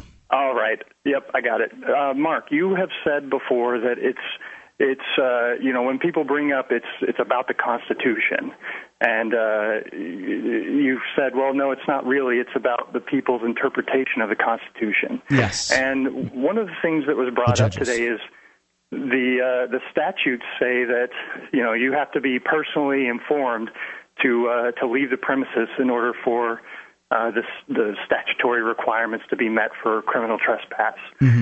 And uh, what, what and, and you know, I think Ian or several people made the point that I was not personally informed. And then the prosecutor went over and said, "Well, there's a Supreme Court decision that says." Uh, you know, you don't. You can be informed as a group that you don't have to be personally informed, and that's when, like, what you've said really sort of hit home. And people say, "Oh, we're a nation of laws." Well, no, that's ridiculous. That's the propaganda doublespeak. What we are is a nation of opinions based on statutes. Meaning I mean, the that's opinions of the men in dresses. It sounds it Yes, sounds to of the same to them, the I'm sure. Court. And I think we need to sort of change that language and get that idea out there and into people's heads because people believe that you can read the laws and, and what they're actually expecting you to do is not only read all of their laws and statutes and things, but then also read all of the Supreme court decisions. Right. and decipher which ones apply to which laws and then which ones override each other and so it's forth. crazy. And then you can understand the law. I'll It's so right crazy. Ignorance is no excuse. It is so beyond the reach of uh, of any individual. It is just mind-bogglingly insane. I mean, just looking at the uh, the appeal paperwork is frustrating and, and difficult. And you know, they want fees from people, and I'm not going to pay the fees for their uh, for their appeals. Uh, you know, and, uh, and and in their own laws, it says, of course, is we're going to probably run into this issue again when we file the appeals. Dale uh, is going to come over after the show tonight. We're going to work on this because he's uh, facing the same charge as uh, as I am and uh, in the the appeal paperwork it says you've got to spend you know 150 dollars for the appeal plus if you need a transcript that's going to be another 450 dollars. So right there you're already over five 500 bucks uh, just you know 600 bucks just to uh, to file the appeal. And I'm not it's not uh, clear to me whether or not you need to order the transcript if that's for you or for you're paying for the court to have a transcript of the uh, the engagement. I, I'm not clear on that. But either way it's hundreds of dollars. Doesn't really matter if you're clear or not. No, right, and and so uh, it, so in order to avoid the fee, you have to fill out this. So they want you to fill out this motion for a waiver of the fee, and then this affidavit, uh, affidavit of assets and liabilities, where they give, where you give them all your financial data. But in their own, oh, yeah. uh, in their own New Hampshire Constitution, it states that justice should be provided uh, for for free. And so, I, you know, ideally, we should be able to just cite that portion of the Constitution and say, yeah, we're not going to pay the fee because of this, and I'm not going to fill out your form. But in the very last line of the New Hampshire Constitution portion about uh, the justice being available free, it does say conformably to the laws. So it's very likely that they're just going to come back and say, well, yeah, it's free as long as you do what we say, and you know, you tell us how much money's in your bank account and, uh, and all this other. You just can't believe the crap they write down in their own laws. No. They interpret them the way they want. I mean, it's just it's ridiculous. It is ridiculous, and so pretty much. Yeah, and, go ahead. Oh, oh, and the the last thing I found that was really noteworthy was in your uh, the driving one with the Shire license plate on the car. Um, one of the objection, or you started asking about, you know, international plates and how do they handle that, and the judge said we're not going to talk about anything. Uh, we're not going to have anything about the Shire, no questions, or basically he took that off the table. Yeah, and, and, so and he you, threatened me with contempt uh, for even bringing it up. Called it frivolous. Yes, and then you made the objection. Okay, that's fine. Let's strike all references of the Shire from the record, which would include the pictures of the license plate where they made sure to point out that they, they said Shire on them, and the videotape that they used where they made sure to point out he's talking about the Shire in there. So doing so would have decimated their case, but of course they what they did instead was to say, oh no no you just can't talk about it. Yep. So the state was allowed to present all this evidence related to the Shire, and then you were threatened with contempt if you talked about it, and they didn't go back and strike it from the record, which is just it, it violates one of the maximums of uh, of their system. I mean, it, it's such a joke what's going on in there. But the thing that is encouraging is I was sitting in the back. We had a new uh, one of the new families that have moved here to the Keene area had their three kids there. They're sitting in the back row. The judge comes in. All rise, and they didn't even give it a second thought. That's got to be scary to these bureaucrats looking out. Yeah, the, with the kids not following the uh, the order to all rise. Fantastic. Hey, thanks, uh, Sam. We got we got to look on the bright side wherever it is, and I thank you for the call tonight. Hopefully, uh, more people will get here sooner rather than later to help change this because it's madness. 800-259-9231. You can learn more at freestateproject.org about what we're doing. This is Free Talk Live. I was just listening to this here podcast. I heard over this station I've been working. They t- talking about like freedom and stuff like that. And I was just listening to this thing. They were talking about this verbal surgery thing. Well, I went over there and I checked it out, and I, I tell you the, the honest God off truth. When I listened to that thing, I completely changed my accent. It was an astonishing thing that suddenly I became like an African again, and I wasn't knowing which direction I was in because verbal surgery, he'll take you there and back.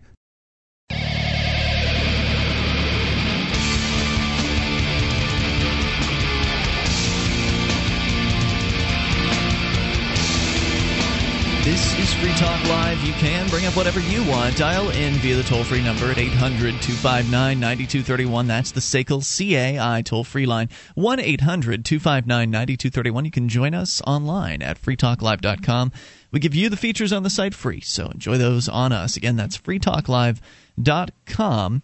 And don't forget, if you want to help support Free Talk Live, you can become an amplifier for as little as three bucks a month. We'll take that money in and reinvest it into the show, getting on more radio stations across the country, bringing more internet listeners on board with the show, uh, exposing new people to the ideas of freedom. So head over to amp.freetalklive.com and get signed up there. You can use any major credit card. Uh, you can use PayPal or some alternative options. It's all there, and you get perks too. Uh, you get the access to the AMP only call in lines, uh, access to the AMP only podcast and forum, and more. Go get the details. Get signed up at amp.freetalklive.com. You know, I mentioned uh, recently that we had a story about the aliens apparently uh, saving us Did you know that the, the, apparently the, we've been visited by uh, the extraterrestrials? I mean, people have been talking about this for a long time, and this isn't the Art Bell show, but nonetheless, this made uh, some pretty big headlines, uh, at least over in the, the UK. Well, I get visited by aliens at least once or twice a month. yeah. Don't you guys? I, I know, not that I know of. Uh, maybe they've just wiped my memory effectively. Maybe enough. I've said too much.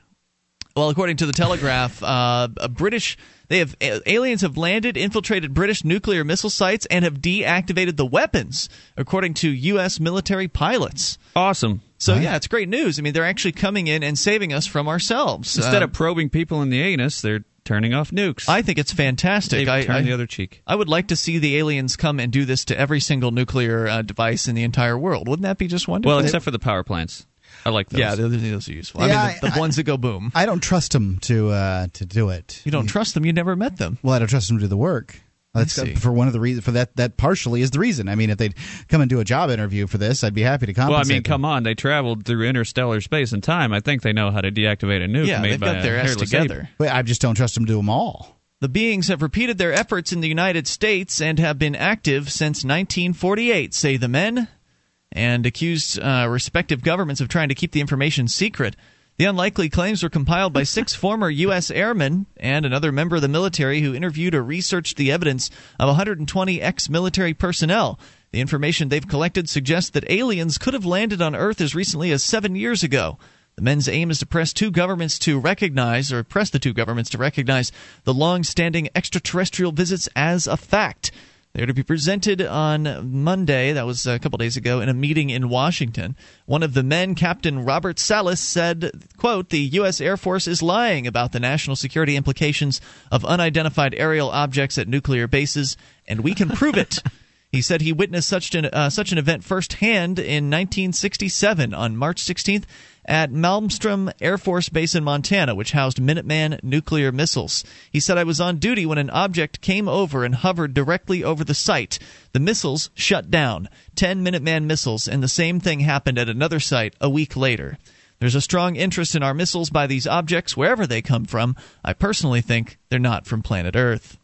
Others claims to have seen similar activity in the United Kingdom. Colonel Charles Halt said he saw a UFO at the former military base RAF Bentwaters near Ipswich 30 years ago, during which he saw beams of light fired into the base, and then heard on the military radio that aliens had landed inside the nuclear storage area. He said, quote, I believe the security services of both the United States and the United Kingdom have attempted both then and now to subvert the significance of what happened at uh, the military base by the use of well practiced methods of disinformation. The site was then the base of the Tactical Fighter Wing for the United States military. Uh, Captain Bruce Fenstermacher, a former U.S. Air Force officer, also claims he saw a cigar shaped UFO hovering above a nuclear base in Wyoming in 1976. So, are they just um, old guys that are looking for uh, you know a little publicity to sell a book, uh, Nah. perhaps? Uh, you know, book is not mentioned here. They are apparently just they don't mention what the aliens look like or anything like that. These just What's the- objects. what would their motivation be? What do they care? That'd be my question. What do the aliens care? Yeah, what do the aliens? What? the- why? Why would they? Why not? Maybe they don't want the little ants on uh, planet Earth to destroy themselves uh, with nuclear bombs. They put so much work in getting us, uh, you know, up to this point that they, they don't That's want true. to they did see evolution. I I remember that. Maybe So. it's like a, an, an intergalactic mercy mission. They're coming to uh, to intervene. sort of like the day the Earth stood still. You know, not the- familiar with it. I'm Oh, and that that film, uh, which they just recently remade and was crap. I heard that it was- the Um, remake and the original one was it Klaatu or whatever. Basically, aliens visit Earth and they say either you stop nuclear weapons or or in the new one it's global warming or we're going to destroy you or some crap like that. It's basically they come to warn all of humanity that if we don't stop what we're doing now, we're all going to die. yeah, so maybe that's it what sounds a lot doing. like that, doesn't it? Yeah. I don't know. It's just kind Uh, of an may- interesting. Maybe these guys saw that movie and thought, "Hmm, I'm going to drink myself a whole lot of booze and then think up a crazy story. Well, right. I mean, you've got nothing I'm else. incredulous. Sorry. Right. You've you've nothing else beyond the claims of these men uh, as to as far as what happened. The guy claims that they shut down ten missiles after the object hovered directly over the site. Right. And well, he says he's that he, he former can, captain. They can prove that it happened. So Yeah, you I wanna see mean, this proof. I, I, I want to see the proof uh, certainly, but you know, I, I, I don't know. I, I it, it just all seems so unlikely to me. I know there are a lot of people out there that believe in this stuff. My father was certainly one of them. Was uh, very into the like to like to tell the stories about aliens and seeing lights. Did he the have his own story like as far as he like- had his own story about a light in the sky? Yeah. Oh, that's not much. Yeah. Well, you know, I I can't say my Bigfoot story is very good either, but uh, I got one. I think the aliens probably just got tired of uh, you know mutilating cattle and, and doing the butt probes. Yeah, and uh, like so now they're boring after a moving on to, to you know screwing with guys and their nuclear weapons, and after that they're going to start making TVs fuzzy and you know something else. There's an update TVs, here. TV's been fuzzy for a long time. Well, According they're going to make them fuzzy again. I to anger the populace. WTSP.com. Uh, it's a, they, they're reporting on the press conference now that happened on uh, on Monday. The former Air Force personnel testifying to the existence of UFOs. A UFO researcher from Albuquerque uh, organized the National Press Club meeting. Said more than 120 former service member- members had told him they'd seen unidentified flying objects near nuclear uh, weapons storage and testing grounds. Uh, Robert Salas again claiming that uh, he saw them become these uh, missiles, uh, ten of them become inoperative, and uh, several U.S. Air Force personnel reported seeing strange metallic object hovering in uh, you know over this particular base. Speaking at the meeting on Monday, retired Colonel said from the Air Force that in December of 1980, when he was deputy base commander at RAF Bentwater, strange lights in the forest were investigated by three patrolmen. He said they reported approaching a triangular craft, approximately three meters on a side, dark metallic in appearance with strange markings. That's They just were- a little fighter pilot there. they were Fi- fighter observing it for a period of time More and than then it yeah. very quickly and silently vanished at high speed. Two nights later, Halt investigated another sighting near the base when he was told by the base commander that it's back. He found indentations in the ground, broken branches, and a low level background radiation. He and his team also witnessed various lights moving You think they'd be able to the figure out how to move at the speed of light without radiation? For God's sake! I mean, that's not that's stuff not good for you. And they're worried about nuclear bombs. Good lord, Yeah. they're leaving radiation where they go, ever they go. He and his team also witnessed various Sloppy. lights moving silently in the sky, one of which was shedding something like molten metal. Another shined a beat, uh, beam of light down toward He them. saw Terminator 2. This was in 1980. So, well, but the was- story comes out now. Uh, I see where you're coming from. The incidents were never officially explained. Several of the ex service members speaking on Monday said they'd brought their concern of such appearances to superiors and were told that it was top secret or that it didn't happen. Hastings suggested the presence of such phenomena means that aliens were monitoring our weapons and perhaps warning us as a sign to Washington and Moscow that we were playing with fire. Uh, Hastings predicted a paradigm shift in the mindset of humanity owing to the existence of alien life, saying that traditional institutions such as religions, governments, and other social institutions may be threatened by what is coming. That's just the logical consequence of what is about to occur. What that means, or what he's alluding to, I am not quite certain. He sees the triangular craft in the wo- craft in the woods, and he knows what's about to occur. Yeah. I mean, I mean, this is a big logical leap here. You know, I learned recently that uh, fighter pilots uh, uh, drink a particular alcohol called Jeremiah weed after every successful successful mission. So maybe all these uh, Air Force personnel are just drunk and or on something else. That's my theory. It's an unusual claim, though, right? I mean, normally it's just when it comes to the alien claims that it's just somebody seeing some lights in the sky or uh, because they've made an because bizarre. they've made an unusual claim. You think it makes it more credible? No, I- I'm not saying it's it's more credible necessarily, but it's an interest it's an interesting claim. That You the- just like to believe it. The aliens were coming in and shutting down nuclear missiles, and Yeah. why did they stop? If it's true that they were doing it, why did they stop in 1980 or or whatever? Why aren't they? Not telling us? Or if they were really going to stop it, why didn't they zap the, the nukes and make them disappear, transport them to the center of the sun or something, get rid of them entirely? Why didn't they take the president and transport him to the center of the sun? Then you would I think have less nuclear problems. Probably just poor workmanship on whoever made these nukes with, for the government. I tell you, I could have used their help today in court if they would have just transported Judge Burke out. Oh, of that'd there. be awesome. That would have been great.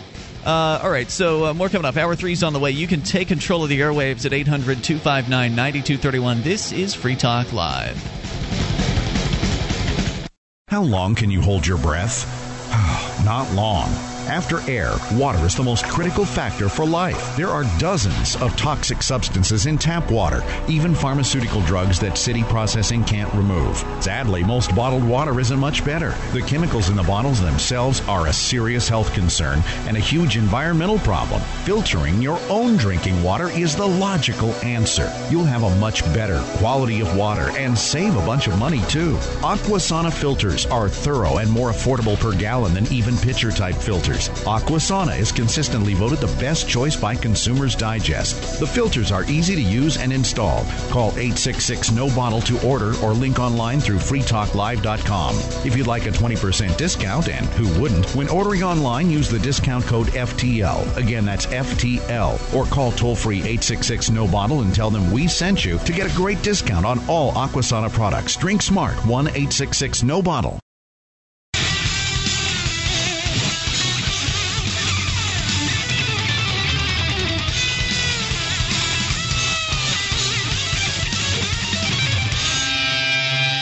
This is Free Talk Live. We're kicking off the third hour of the program. You can take control of the airwaves and dial in toll free at 1 800 259 9231. That's the SACL CAI toll free line. 800 259 9231. You can join us on our website at freetalklive.com and enjoy the features on the site there free. So head on over there. You'll see the main feature actually allows you, the listener, to control the content of the site. You find something online, submit it to uh, the website. If you think it's pretty cool, you think our other listeners will enjoy seeing it, you submit it, and then other listeners get to vote on whether they like or dislike your submission. And you get to vote on things as well. And the most voted up will make it to the front page and the top of the website at freetalklive.com. So head on over there, get interactive. Uh, joining you tonight in the studio, it's Ian. And Puke. And Mark. And we go to your phone calls about whatever's on your mind. Then Puke's going to tell us about uh, why people like spicy foods, or at least the people that like spicy foods, why they like them. Why do we love pain? Not everybody does. We'll come back to that. A lot of people do, though. Yep. And uh, but first, we talk to Matt in Illinois. He's on the amp lines. Hello, Matt. Good evening, gentlemen. Hey, what's on your mind tonight, Matt? Last hour, you ended the hour by talking about uh, UFOs. Yeah. And it's interesting to me that that what you brought out was very, very old news, and some of the most well documented, incredible witnesses of those events, particularly the Bentwater uh, event in um, in England, where there was actually uh, recordings, the, the the recordings of the the soldiers talking over the uh, over the uh, walkie-talkies as this was going on. That you can actually find those uh, online. You can hear them. There's a there's a whole book that was written about that particular event.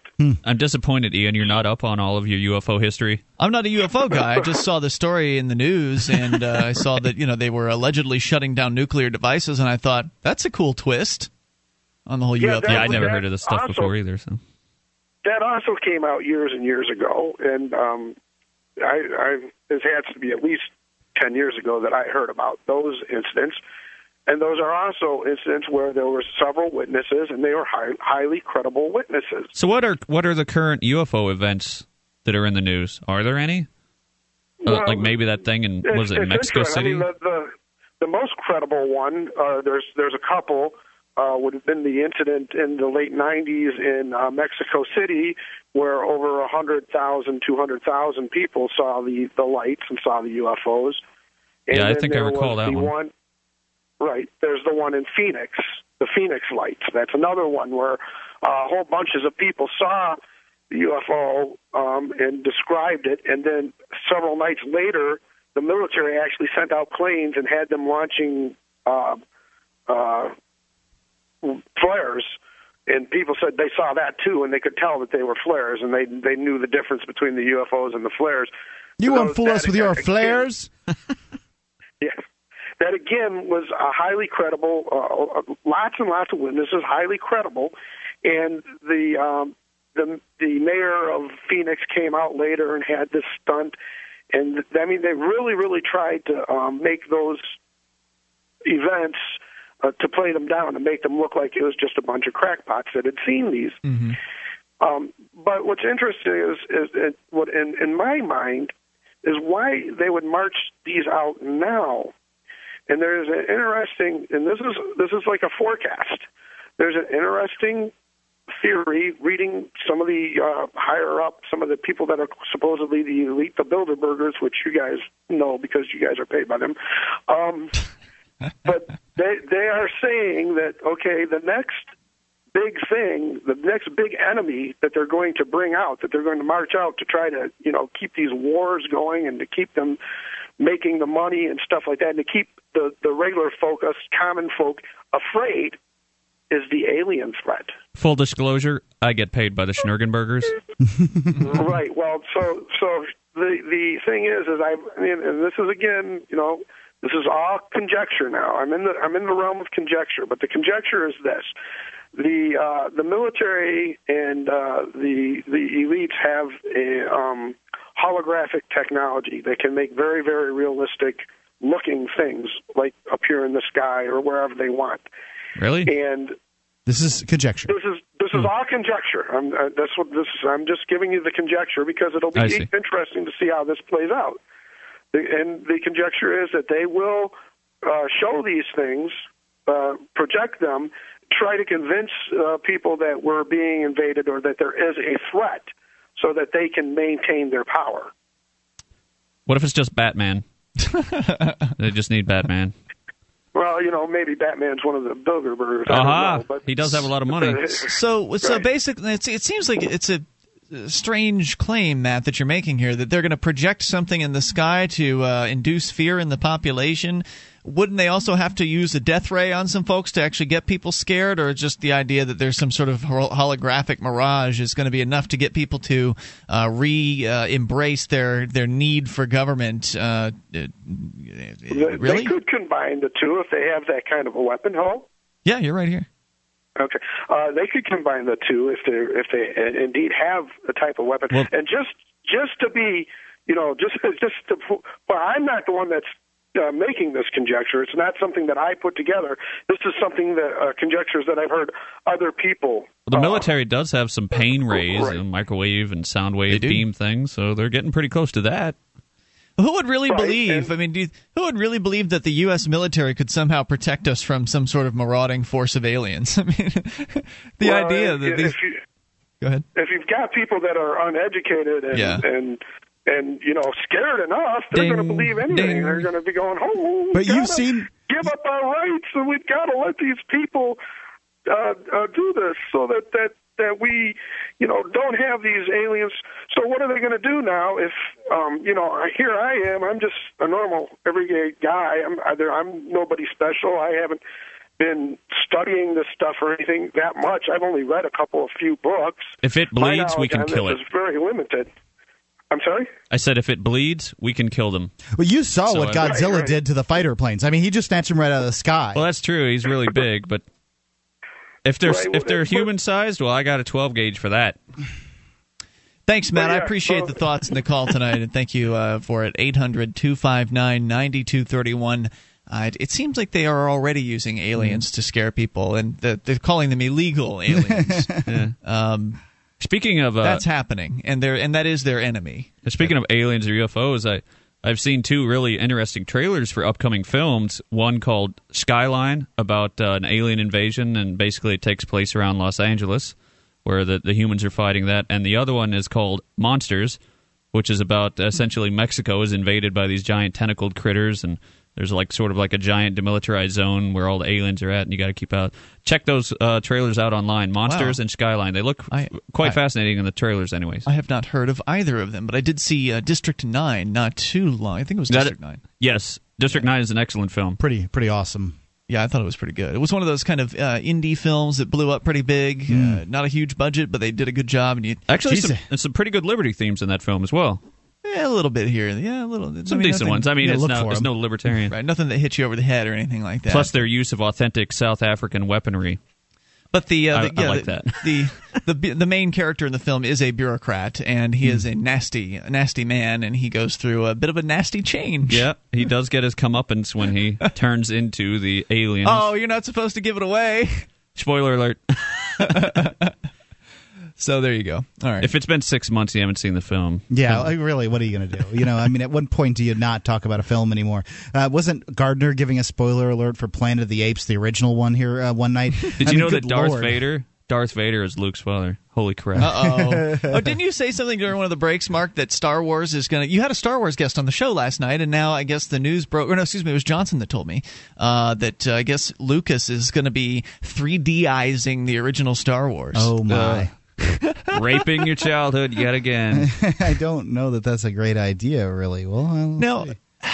I saw Alice in Wonderland in 3D, and it's my understanding they actually shot it in 2D. So I guess there's some Yeah. sort of a process. What, but it, it doesn't look as good. It's like No. looking at two photographs at different distances Yeah. instead of actual 3D like Avatar. The entire film is in an actual three dimensional computer sh- scape. But I'm sure it'll be enough to get a whole bunch of people out to spend Oh, more those money nerds on are going to go Star in droves. Damn All you, right. nerds. More coming up. You take control at 800 259 9231. Bring up whatever's on your mind. 800 259 9231. This is Free Talk Live. Hey everybody, Scott Horton here for freedomcam.net. From coast to coast, the increasingly militarized American police state has grown out of control. Peace officers have become law enforcement.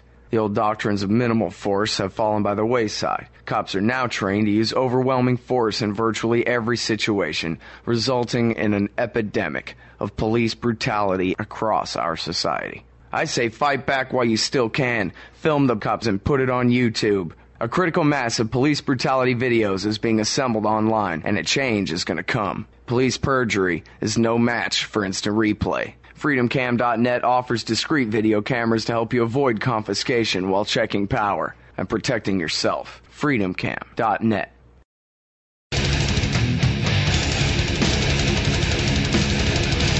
This is Free Talk Live. You can bring up what you want if you dial in. The toll free number for you is 1 800 259 9231, and you can join us on our website at freetalklive.com. Lots of features on the site. All of them are free, so enjoy those on us, including our wiki with over 2,000 pages created by listeners like you. wikiwiki.freetalklive.com. Also, the cam at cam.freetalklive.com. At the cam is brought to you by MemoryDealers.com. They offer the world's largest selection of discounted optical transceivers, including SFPs, XFPs, GBICs, XENPAKs, and X2s that are 100% compatible with all major networking equipment manufacturers, including Cisco, 3Com, Foundry, Alcatel, and HP, at up to 99% off of list price. They also offer customized solutions for your transceiver requirements, including private labeling. They offer all of that in stock, ready to ship via overnight delivery. MemoryDealers.com. All right, so we're going to continue taking your phone calls here and go to Scott listening to WVTS in West Virginia. Hello, Scott. Hey, how you doing tonight? What's on your mind tonight, Scott? Well, I, I've uh, talked with you guys before, but I have. This is actually concerning a uh, an acquaintance of mine who was. Uh, her name is Elizabeth Slater, and uh, she was basically falsely arrested by the South Charleston Police Department uh, for wanton endangerment, and um, we're just trying to get anybody that we can uh, call into the to the mayor's office and say, you know, hey, drop this because What were the so what were the circumstances of this uh, false arrest? She, well, okay. She had had problems with her neighbors before, and uh, uh, she was actually afraid for her, you know, for her well-being because uh, of this, and you know, due to the Castle uh, law, which has been enacted in West Virginia, you know, she had her shotgun with her, and uh, you know, she didn't point it at him, but they still, you know, said, well, she had a shotgun, and they immediately, they, you know, never mind you know, what her neighbors had to say. It was it was all her because she had a shotgun, but she was basically falsely arrested. They didn't Mirandize her. Um, you know, she was she was basically handcuffed and given the whole business over this. And now they're trying to charge her with wanton endangerment and drag this into court and everything else. And I would just like if if you have any listeners that would uh, that that have been maybe through something like this, uh, please contact Frank Mullins, uh, the uh, the mayor of South Charleston, and uh, and just yeah, please uh, express to him that he they've got to drop this. This is an this is a eighty or a seven. She's uh, she's in her late seventies. So, where was And, she with the uh, shotgun? Was she in her house or was she in her yard? She was she was on her porch. She had opened the door. She had come out. She was on her porch, but she did not point the gun at her neighbor. Now the neighbor was there as well on the same property on their porch, or where was the neighbor? Uh, uh, yeah, yeah. So there was a dispute. The neighbor came over to uh, to call her out or harangue her in some way, and she responded by stepping out the front door with a shotgun, and that's why she was arrested. Yeah. Hmm. But like I said, they never Mirandized her. No, it doesn't really matter. They, yeah, uh, doesn't matter unless they're going to question her. They typically only have to read Miranda rights when they're going to uh, interrogate a suspect. That's a TV myth. Yeah, well, I mean. But either way, you're right. I mean, it's it's pretty yeah, outrageous. a person should be allowed to, um, uh, you know, protect their property and, and show a, a I mean, certain that- level of force. That's the whole point. That We have the castle law in in West Virginia. I mean, so that's the that's the whole point. and the charge was what again? I'm sorry. Wanton Basically, they charged her with wanton endangerment. They basically they confiscated her gun. hmm Uh, you know, so she's been through it with this. When did the now were you there, or do you just know her, or what's I your wasn't relation? there. I know her. I know her, and actually, uh, uh, just I mean, that's that's basically it. Um, Is she is nice she an lady, and I- ornery? Is she a nice lady? She says she's nice. She's not ornery. She's not uh, difficult no, to deal with. she's a nice lady. I mean, she's a nice lady. She just didn't want any trouble, you know. That's sad, and I think that your approach is probably a decent one here to put pressure on a politician. Uh, that and then the, politician will want to stop the phone calls or stop the emails from coming in, and so he may actually be able to pull the strings that are necessary in order to get the prosecutor to uh, to drop the charges. So, uh, folks, uh, maybe down there in the uh, the West Virginia area can uh, can do, can do that. If You, you want me to give you a number? I'll give you a number for it. It's Frank. You can contact the mayor, Frank Mullins of South Charleston, at area code three zero four seven four four fifty three hundred. Now, is there a mayor of North Charleston as well? I didn't know that Charleston was divvied up uh, into two parts. Yes, it's South Charleston. So there, there are actually two townships there, Must or two, be. two uh, Yeah, municipalities. It's called, yeah, yeah, it's called South Charleston. Yes, sir. Huh, interesting. So there's Charleston and South Charleston, not North Charleston and South Charleston. Yeah. You learn something new every night here on Free Talk Live, and I thank you for the call. Good luck to her, and it's just so sad, especially when uh, when the government people go after septuagenarians and, and octogenarians, especially those who've not actually caused any you know, serious crime. And maybe she was overreacting by bringing the shotgun out. Well, you, you don't know what what's going on in, in her mind. I mean, No. and one needs to be protecting, uh, you know, needs to protect one's property if one feels like that's what needs to be done, or oneself.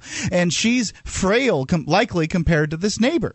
So Mm-hmm. if the neighbor feels like the neighbor's essentially has a deadly weapon, and that's his body. When you're dealing with a 79 year old woman, Yeah. I mean, is all he has to do is give her one good clock her one good time. He could break several bones. So she really does have to have a weapon in order to protect herself. It's it's also possible the firing the shotgun could break some bones too. But you know, that's it's her choice to have a weapon if she wants to on her front porch. As long as she's not she's not brandishing it in the way she's not pointing at anyone or anything like that. well, she's that. brandishing it by holding it. well, fine. but so she's she's, She's not menacing it necessarily. Yeah, she's but- not menacing the guy. Um, you know, just letting him know that look, you know, I know you could hurt me in a moment. Uh, I can hurt you too. Well, it says here the Castle Doctrine for West Virginia states that the uh, there is no duty to retreat from an attacker, allowing law-abiding citizens to stand their ground and protect themselves and their family. Which it sounds like this is what she was doing. Indeed. Toll free number 800 259 9231. You're welcome to share your thoughts. Maybe you've got a similar experience that you'd like to uh, add your input into, or bring up whatever you want at 800 259 9231. We go to Dave in Montana. Dave, you're on Free Talk Live. Hey, yo, how's it going?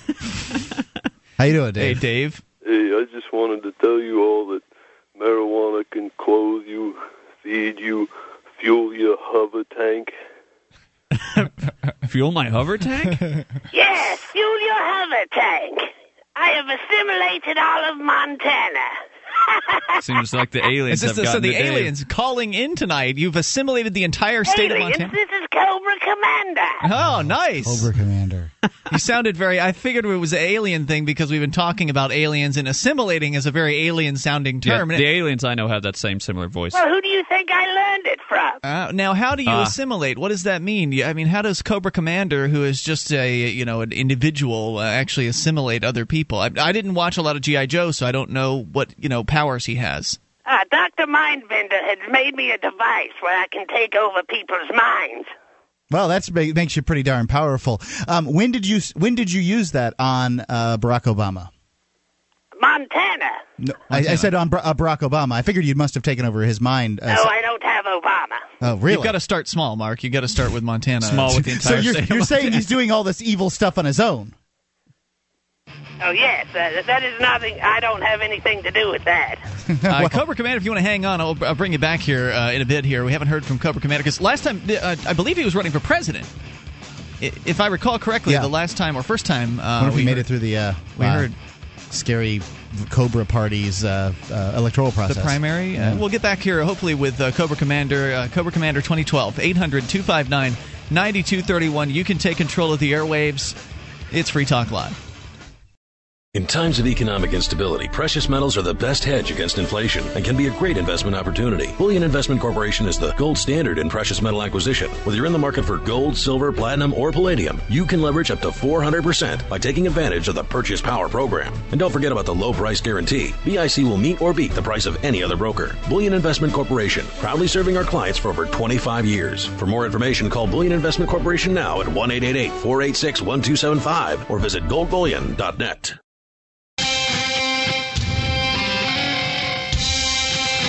Talk Live. You can bring up what you want.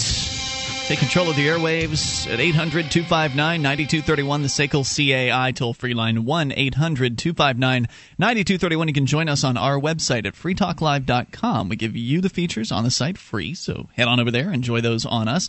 Uh, you can enjoy stuff like our news updates. You get signed up, and we will keep you in the loop whenever there's something you need to know about Free Talk Live. Just go to updates.freetalk, excuse me, go to news.freetalklive.com. If you go to updates, it'll take you directly to the email list. But if you go to news.freetalklive.com, that takes you to a page in which you can sign up for the emails. You can uh, get our, our Twitter or Facebook. Uh, so you can do that at news.freetalklive.com. And what if you found out the best liberty activists from around the world were making the move to the same place in order to achieve liberty in their lifetimes? Would you want to join them? Well, I did. And you can too. You can be a part of it. It's called the Free State Project, and you can join up at freestateproject.org. All three of us on this show tonight, all Free State Project participants, made the move here to New Hampshire. And boy, has it been great so far. freestateproject.org. I believe we still have Cobra Commander calling uh, from his underground bunker. At least I'm presuming. You seem like the kind of guy that might have an underground bunker, uh, Cobra Commander. Uh, you're calling from. Uh, are you actually in Montana, or were you able to assimilate the entire state of Montana without actually having to go there? I actually had to go to Montana. It's got kind of a short range. So uh, now, is so this was some sort of a device that uh, that you're using. You said Doctor who's who was it? Beelzebub? Dr. Mindbender. Mindbender. Uh, so Dr. Mindbender created a device to allow you to uh, control people's minds, uh, to to assimilate them. You called as Dave in Montana, kind of as a a little joke, uh, to, you know, impersonating one of our our frequent callers. But was that actually Dave speaking through you, or was it? Uh, do you actually have Dave there in your uh, facility in Montana? Uh, that is actually, you know, was it was it him that was speaking on the phone? How does that work? It was a clone of Dave. I have Really? like 30 different clones of Dave from Montana. Why? Why? Why thirty? Henchmen. Right. Why thirty of Dave? Why? What about the rest of Montanans? Do you also have thirty of each of them? Is is Dave special in some way? Dave is basically the emperor of Montana, so if I get control of him, then all of Montana should fall, right? Uh, apparently, it makes sense to me. we were actually watching. Uh, Puke pulled up, pulled up during the break here a campaign video. I didn't know that you ran for president in two thousand eight. Oh, yes, I was there. Yeah, Yeah, it, it looked pretty cool. Um, I, I especially liked uh, how you were going to bring about the Weather Dominator and uh, destroy all of Earth probably with it. But uh, of course, I've you changed my win. campaign platform slightly since the 2008 run. What did you learn uh, back then, and what do you cha- how, Why are you changing it uh, now? I learned that most people, when they go to vote, they're going to vote for Democrats or Republicans. so I true. put my name under both slots. Good idea. That's Play a good the attack. odds. Yeah, that's- Play the odds. So, but but what about? So about? is it the same name that you use Cobra Commander in both places? of course, you got to oh, go. with- yes, it's Cobra Commander with the mask and Cobra Commander with the hood. I see. Ah, yeah, a little differentiation there. Um, now, what is it that you're going to be? How will you be approaching the campaign in 2012? Uh, obviously, things are going to be ramping up here shortly for that. So, have you figured out what your platform's going to be? What are the issues that uh, Cobra Commander is going to be out there uh, promoting? Uh, votes for Cobra Commander under penalty of death. well, he sold me. I'm going to vote. so, uh, do you have uh, any of your minions running for lower seats, like say in the uh, the Senate or the House or, or you know anything like that? Well, when I get the president's seat, I will make a ruling where all the senators will be replaced by my vipers. What is a viper? I again, I'm It's a not snake. It's a high-level cobra henchman. Oh, I see. Uh, now the vipers are actually also assimilated by you in, in that they do, do they have their own minds or are they pretty much just automatons that you know follow your every command Oh, they better follow my every command. It seems to me the Senate's already a pit of snakes, so it, it won't be much what's change. the yeah what's the difference right so Well, they're hardly snakes. They're more like, I don't know, Weasels, sea maybe? mammals of some sort. So it's probably a guarantee at this point. I mean, it's it's pretty early on in the game. It's late 2010 here. We got another two years before the election. Uh, it's probably a guarantee at this point if you can re- retain your control over Montana that you'll at the very least win the primary uh, in Montana. I presume you're expanding. Uh, your plans are expanding out from Montana to sort of cover uh, as many other states as you possibly can uh, to, to bring the uh, mind control campaign, if you will, to other campaign stops.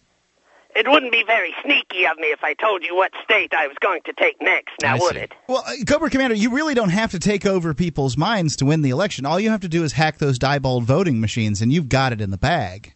I mean, this is a lot of work getting Dr. But Mindbender. it's not as diabolical. It- you know, indeed it isn't. You, if you could actually take control of an entire state full of people, uh, that's a far greater accomplishment. Well, if if I lose the election, then I'll have demand a recount where they will go through all the machines and I will have brainwashed people vote all the counts. It's fantastic. I am just so excited about the uh, the campaign here, Cobra Commander. Do you have a website set up yet? No, I don't have a website. You got to get out. You got to get on that one. I guess it won't really matter if you're going to take over the minds of the American people, and then they're just going to vote for you anyway. Uh, but you know, it's a PR is an important. Thing. Yeah, it's it's if I can learn how to manipulate the waves of the mind bender machine to go through the computer screen, then possibly I'll make a website. All right, I got more questions. I'm already for him. convinced. It's great. It can't be any worse than there any is other a candidate. suggestion I would like to make for you and your free keeners. Oh, sure, go for it. I think you should all wear matching uniforms. It's far more terrifying that way. oh God, that's Well, I good was- stuff. I was commenting on uh, actually your fashion sense because if you go to the what, what did you search for, Puke? Uh, Yeah, to pull that it, it was his interview on the uh, cable channel G4 Attack of the Show. So look for a G4 Cobra Commander, perhaps. Yes, Uh, 08 run. Yeah. So Yeah, on your I'm glad to hear you threw your helmet back in the ring again for this run, and uh, you know I- I'll be supporting you. Uh, It's Cobra it's Commander. an awesome uh, I helmet. appreciate that. I have to say. Yeah, I- where do you get that helmet? I want one. That's what I was going to ask because I think the visor, this you know very reflective visor, is huge. It covers your entire face. And it is the ultimate in cool. Like, so I'm just thinking that, you know, maybe as you kick off the campaign, if you're wearing that visor around everywhere, it could really become a, a you know, a hit on the fashion scene with everybody, you know, kind of adopting it because it's just so cool. And all Nobody Americans gets are. the helmet but me. Oh, that's No. unfortunate. But Americans are so narcissistic. That would be great to be talking to somebody else, but yet see yourself. Love that. The YouTube generation, all on that. Hi, Cobra Commander. I'm a reflection of you, America. Thanks for the call tonight. I appreciate hearing Thank from you. Yep, 800 259 9231. I was looking, you know, we were watching this ca- campaign video where he was being interviewed by the G4 people. And, I mean, the guy had it. He was, you know, he had the, the helmet, he had the. the, the That was a, it the was a outfit. complete outfit. costume. He, he- and he sounded just like the guy that was just on the phone with us. Uh, yeah, it makes me wonder. The if if um if you go to one of these comic conventions, one of the larger ones, you'll see people that have costumes that are so good and so realistic that you just you're blown away by them. Um, you know, there's some people with crappy costumes too, but, Yeah, but th- some folks put a lot of work into it. man, oh man, and in that costume that he has there, uh, you know, there's a lot of work put into it. But you eh, you can go on eBay and they'll sell you for uh, complete costumes that uh, that look really great. Well- Most of them are hundreds of dollars, Yeah. but the good ones. But if you're Cobra Commander, you just have your Vipers take care of it and they can just steal all the stuff they need to Ian, make it happen. there is no Cobra Commander. What are you talking about? He was just on the phone with I us. I think that. Yeah, he's just a guy making a voice. Don't pay attention to Mark. He's working for the Joes. That's what you think until he comes to to assimilate you, Mark. A lot of a lot of fun that'll be then. It'll be really funny then. I'm the only one who endorsed his candidacy. I didn't hear you guys jumping on board. I said I'd vote for him when he threatened me with death. I said his mask was pretty cool, but uh, you know it's hard to hard for me to want to vote. The in mask is way cooler than the hood. The hood's a little too KKK for me. I say we. I, I yeah. The the, the hood's it that a little kind of weird. hood? It's Uh, just well, a it's not peaked, but it just yeah, it's. Just goes over your head. Although he is eye supposed to be evil, so I mean, maybe that's where they're going. Uh, you know, I, I, I figure if you're, you know, choosing between the lesser of two evils, why, why not just go all the way? As far as, as selecting a Cobra Commander. Yeah. You know, some people actually have that philosophy that uh, that those of us who love liberty should actually encourage the greater police state as a result, or that therefore uh, people would Just come to the the rest of the country. That's either him or Sarah Palin. That therefore uh, the rest of the country would come to the conclusion that uh, liberty is necessary because they would finally have been oppressed enough. But I can't really get behind that strategy because I just can't see myself supporting the police state and advocating for its uh, further encroachment. I Yeah, have a tough, have a tough time with that one. Yeah, that'd be hard to do. Uh, so 800 259 9231, the SACL CAI toll free line. You can bring up what you want. Uh, from Cobra Commander to spicy food. We'll talk about anything here on Free Talk Live in these remaining moments, which are up next. 800 259 9231. You take control. This is Free Talk Live.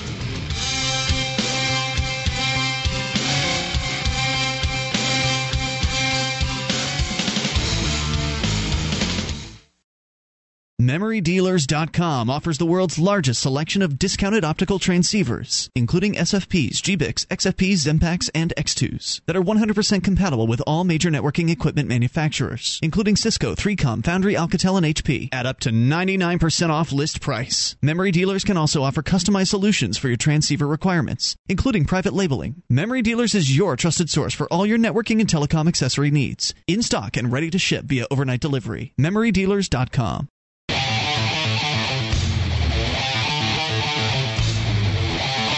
This is Free Talk Live. Moments remain. Enough time for your call if you dial now. 800 259 9231. The SACL CAI toll free line.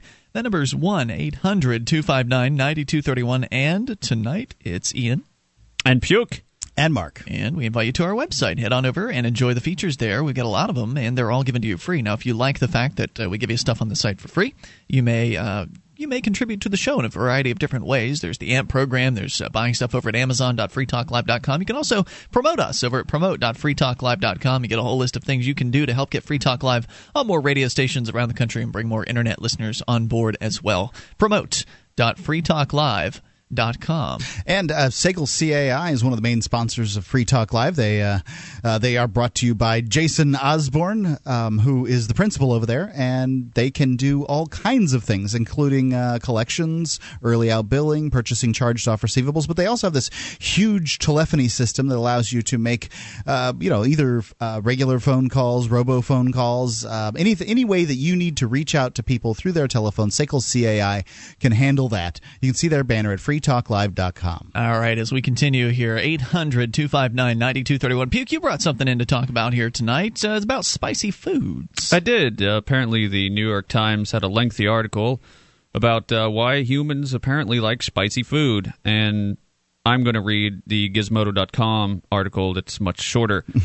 but um, obviously, the chemical in chilies is capsaicin, Capsaicin, right. that causes the literal chemical burn on your tongue and your mouthy bits. It's, a, it's an oil, right? I suppose it comes in oil form. It's a chemical. I don't know. It can come in all sorts. It's bad of if you get I suppose. sprayed by it. That's for sure. Yeah, don't don't get it in your mucosa membranes. They don't like that. But uh, let's see here. It says scientists are basically at a loss as to why humans adore spicy stuff. Says the New York Times. Uh, beyond culinary taste, there are verified medical benefits. Spicy foods lower blood pressure, potentially knock out other bodily pains, and maybe even help fight microbes. But humans have been pouring hot things on their food for a long, long time. Basically, you're poor, you've got crappy meat or crappy vegetables that don't have a lot of taste. Spice it up. Bam, you've found this thing that covers that taste up. Hmm. That's why a lot of poor cultures have very spicy food. Hmm. Uh, so maybe some scientists think we're just wired to be gluttons for pain. The University of Pennsylvania's Paul Rozin thinks each time you slater, probably meant to be slather, Slather? looks like a misprint, slather your sausage, don't do that, in some kind of atomic pepper death paste, you're exhibiting what he terms benign masochism. A recent study of Dr. Rozin's Rozin's showed that subjects, when consuming an increasingly hot pepper sampler, choose as their favorite the one just bearably hot, which means people still love getting burned. And we might just be doing it for the quick thrill. Mind over body. My body thinks I'm in trouble, but I know I'm not, says Rozin. Uh, You may- know, I've got a couple of friends who drag around with them, um, two good friends, who drag around with them, you know, things that they, uh, you know, uh, like capsaicin powders and stuff, so that they can make their food, you know, unbearably hot. Uh, you it know, is just a strange affliction. So so much more so than the normal person. Your eats. tenant actually has uh, these peppers that he he takes around with him. Indeed, uh, like some people will like to to threaten you with uh, with their pepper. Hey, you want to put this on your food? No, get that thing out of here. Right, he'll bring them into restaurants and and you know, and I don't remember what habanero. I think it's a very Habanero hot, very as hot as they get. very yeah. hot pepper. Well, not as hot as they get. The hottest pepper known to man is called the ghost chili, Oh, okay. and it's like insane amounts of uh, what do they call it? The Well, capsaicin scale. I Yeah, forget there's what some scale or, or Right. another. I can't think of it at the moment, Kinsey scale of pepper Right, right. Oh, sexually, sexuality. Sco- Scoville units. yeah, Scoville units. That's right. So, uh, continuing. I the like a little rooster sauce in my pho soup, but uh, hey, you know, some yeah, just a little bit crazy. Some people are, like he says, benign masochism. Right, and and I love how they point out that it's it, it- people choose as their favorite level the level that is just a below b- below, Below bearable, unbearably unbearable, right? And that's that's how it is for me too. And Yeah. you know, when you get on this kind of kick, you you keep pushing that level up. You know, You get a tolerance. Yeah, you get you, you nudge the Yep. level up, and it really just depends on how much stuff you're willing to put the the pepper on in order to you know have fun. I just put it on one particular food, and I like that. You know, or a couple different ty- types of food. I like a different way spicy, and that's just what I want for those things. And then the rest of the time, I just eat, eat ordinary bland food. Hmm.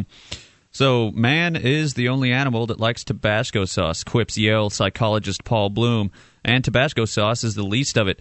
Typical extreme hot sauces, favorites of benign masochists everywhere, run in up into the hundreds of thousands of Scoville heat units. That bottle of Tabasco in your kitchen is only 5,000 tops. And radical pain peppers are uh, a huge business in the U.S. From the hundreds of varieties you can purchase at enthusiast shops to corporate giants like McCormick to issue an annual flavor forecast. I guess it's a little safer than cutting.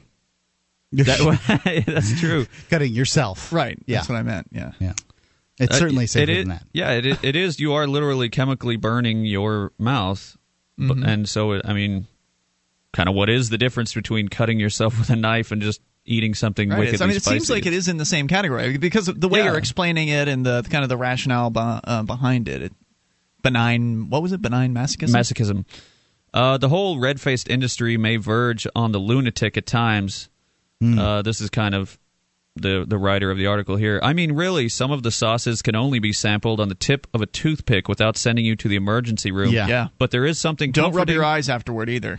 And also, do not use the restroom unless you've washed your hands, because you don't want Good to rule. be touching your genitalia either. Or anybody else's. yeah, or anybody else's. uh, but there's something comforting.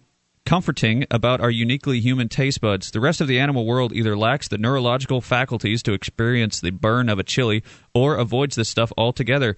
In fact, the presence of capsaicin in peppers might be decidedly anti human, a defense mechanism to keep curious foragers from taking a bite.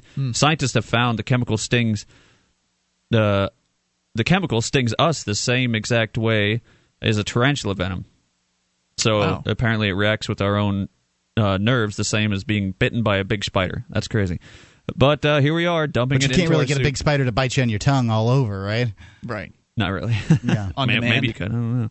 Uh, but that's basically it. It's it seems that it's just sort of a, a human condition that we're, you know, You know what you don't like see hurting from ourselves some, some from, from people is uh, people even people that like peppers they don't take the uh, the the the spicy pepper stuff and rub it in their eye or you know put it in some other orifice where it's going to burn. The only, there's only, there's only Yeah. one particular orifice orifice that they do it with, and Yeah. that's the mouth. And it's Yes. interesting why they cho- choose to do that as opposed more to more tolerable. well, but I mean, why not another orifice? Because it, it gets less tolerable, right? It's going to hurt You a build- lot more in any other orifice. I But, would but you think, can build right? a tolerance to it in any other orifice. I suppose you could. Put I a little up your nose. right? It's just I don't know. It, it, Wipe it's- your sinuses down with Why some Tabasco. I don't, I don't know. know. Actually, Let's you're here. right. Tabasco is very weak. It's like it's a joke. as but it's it's that kind of it's got a vinegary taste too that I like. Yeah. Well, here It's mostly here's- vinegar, isn't it? What, Vinegar Oh, and water. Yeah, it's it's something like that. Um, here on the actual Scoville unit, Tabasco sauce is twenty five hundred to eight thousand Scoville units, and the Geez, hottest that's a thing, big variation. the hottest thing you can eat, the Naga Jolokia, or commonly called the ghost chili, is eight hundred fifty five thousand to one million seventy five thousand Scoville units. Pure capsaicin is fifteen million Scoville units. Wow. So like just and just above this ghost chili thing is actual pepper spray. Pepper that, spray. You know, Tiger Light's used. Now, is there So some fool insane. that has actually eaten one of these things? Ghost Chili? ghost chili? Oh, Oh, yeah, they're absolutely. If uh, I recommend checking out the ridiculous show Man versus Food, Okay. which is a dude that goes around and and either stuffs his face or eats these crazy hot dishes, uh, basically like restaurant challenges. You know, Mhm. eat our five pound steak and wear a Right. t-shirt. Oh, oh, and some of the stuff that they have him eat is madness. There's there's some things that are just like. I mean, they're literally it's it's like you know five chicken wings that are covered in like uh, jalapenos and ghost chilies and habaneros and insane, insane, Yeah, insane, insane. stuff. And like in some of the episodes, he he tries to eat a couple of them, and then his eyes are watering and his face is red. And then later on, he shows him like out back, you know, of, of the restaurant, and he's like crying. Oh, and, wow. and- yeah, it's just it's insane, and people eat this stuff. What do they it really pay him? is. What do they pay him? Does Well, he just that- get the he's free just- food? Any, any, he'll do anything to get on TV. I mean, Yeah. you know, Yeah, that's, basically. that's his job. I'll I'll put whatever it takes in my mouth to get on television. Right. Yeah, he gets to stuff his face and get paid for it. It's pretty. It's a pretty awesome gig if you ask me. wow. So, Not too many really poor, poorly paid people in television, though. I mean, you you know, doing all right. yeah, I'm sure he's doing fine. But uh, that's just it's yeah. Some That's- people that's are just. I don't understand it. Honestly, You're not a spicy food guy, I, well, what? I like some spicy food. I like jalapenos on certain things. Yeah. But I'm not crazy about yeah, it. I mean, but I, like some spicy food, but I mean, I'm more like the kind of guy that I'll top out at the the buffalo wings being the hottest they could possibly be. Yeah, see, that's way beyond me. Sometimes I, I'll go to hot. Sometimes I'll go to medium. It depends on how hot their hot is and how medium their medium is. Usually, if my nose is running after I'm done eating or during Yeah. the eating It's process, good- that's it's an a good- it's a indicator. good one, yeah. it's an Um, indicator that it's pretty hot.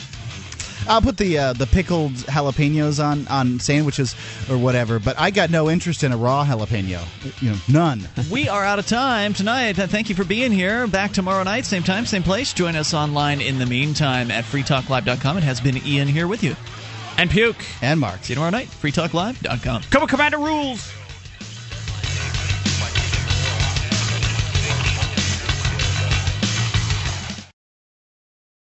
Okay, here's the long and the short of it. If you name the worst politicians in America today, Nancy Pelosi is going to be on your top 10 list. She's awful and she's powerful. There is a principled anti war Republican running against her, however, and his name is John Dennis. He's already beaten the establishment Republican in the primary, but he's going to need all of the financing he can get to bring down the political juggernaut that is Nancy Pelosi. He can do it, but only with your help. I've donated to John Dennis's campaign, and I would like to encourage you to also. Now is the time. Nancy Pelosi is politically vulnerable, and it's unlikely that we're going to get another candidate like John Dennis. He's the only type of Republican that can win in San Francisco. In my opinion, he is as, if not more, principled than Ron Paul. Go to johndennis2010.com and donate today. johndennis2010.com. He is Hope for America. This ad paid for by John Dennis for Congress 2010. JohnDennis2010.com. I'm John Dennis, and I approve this ad.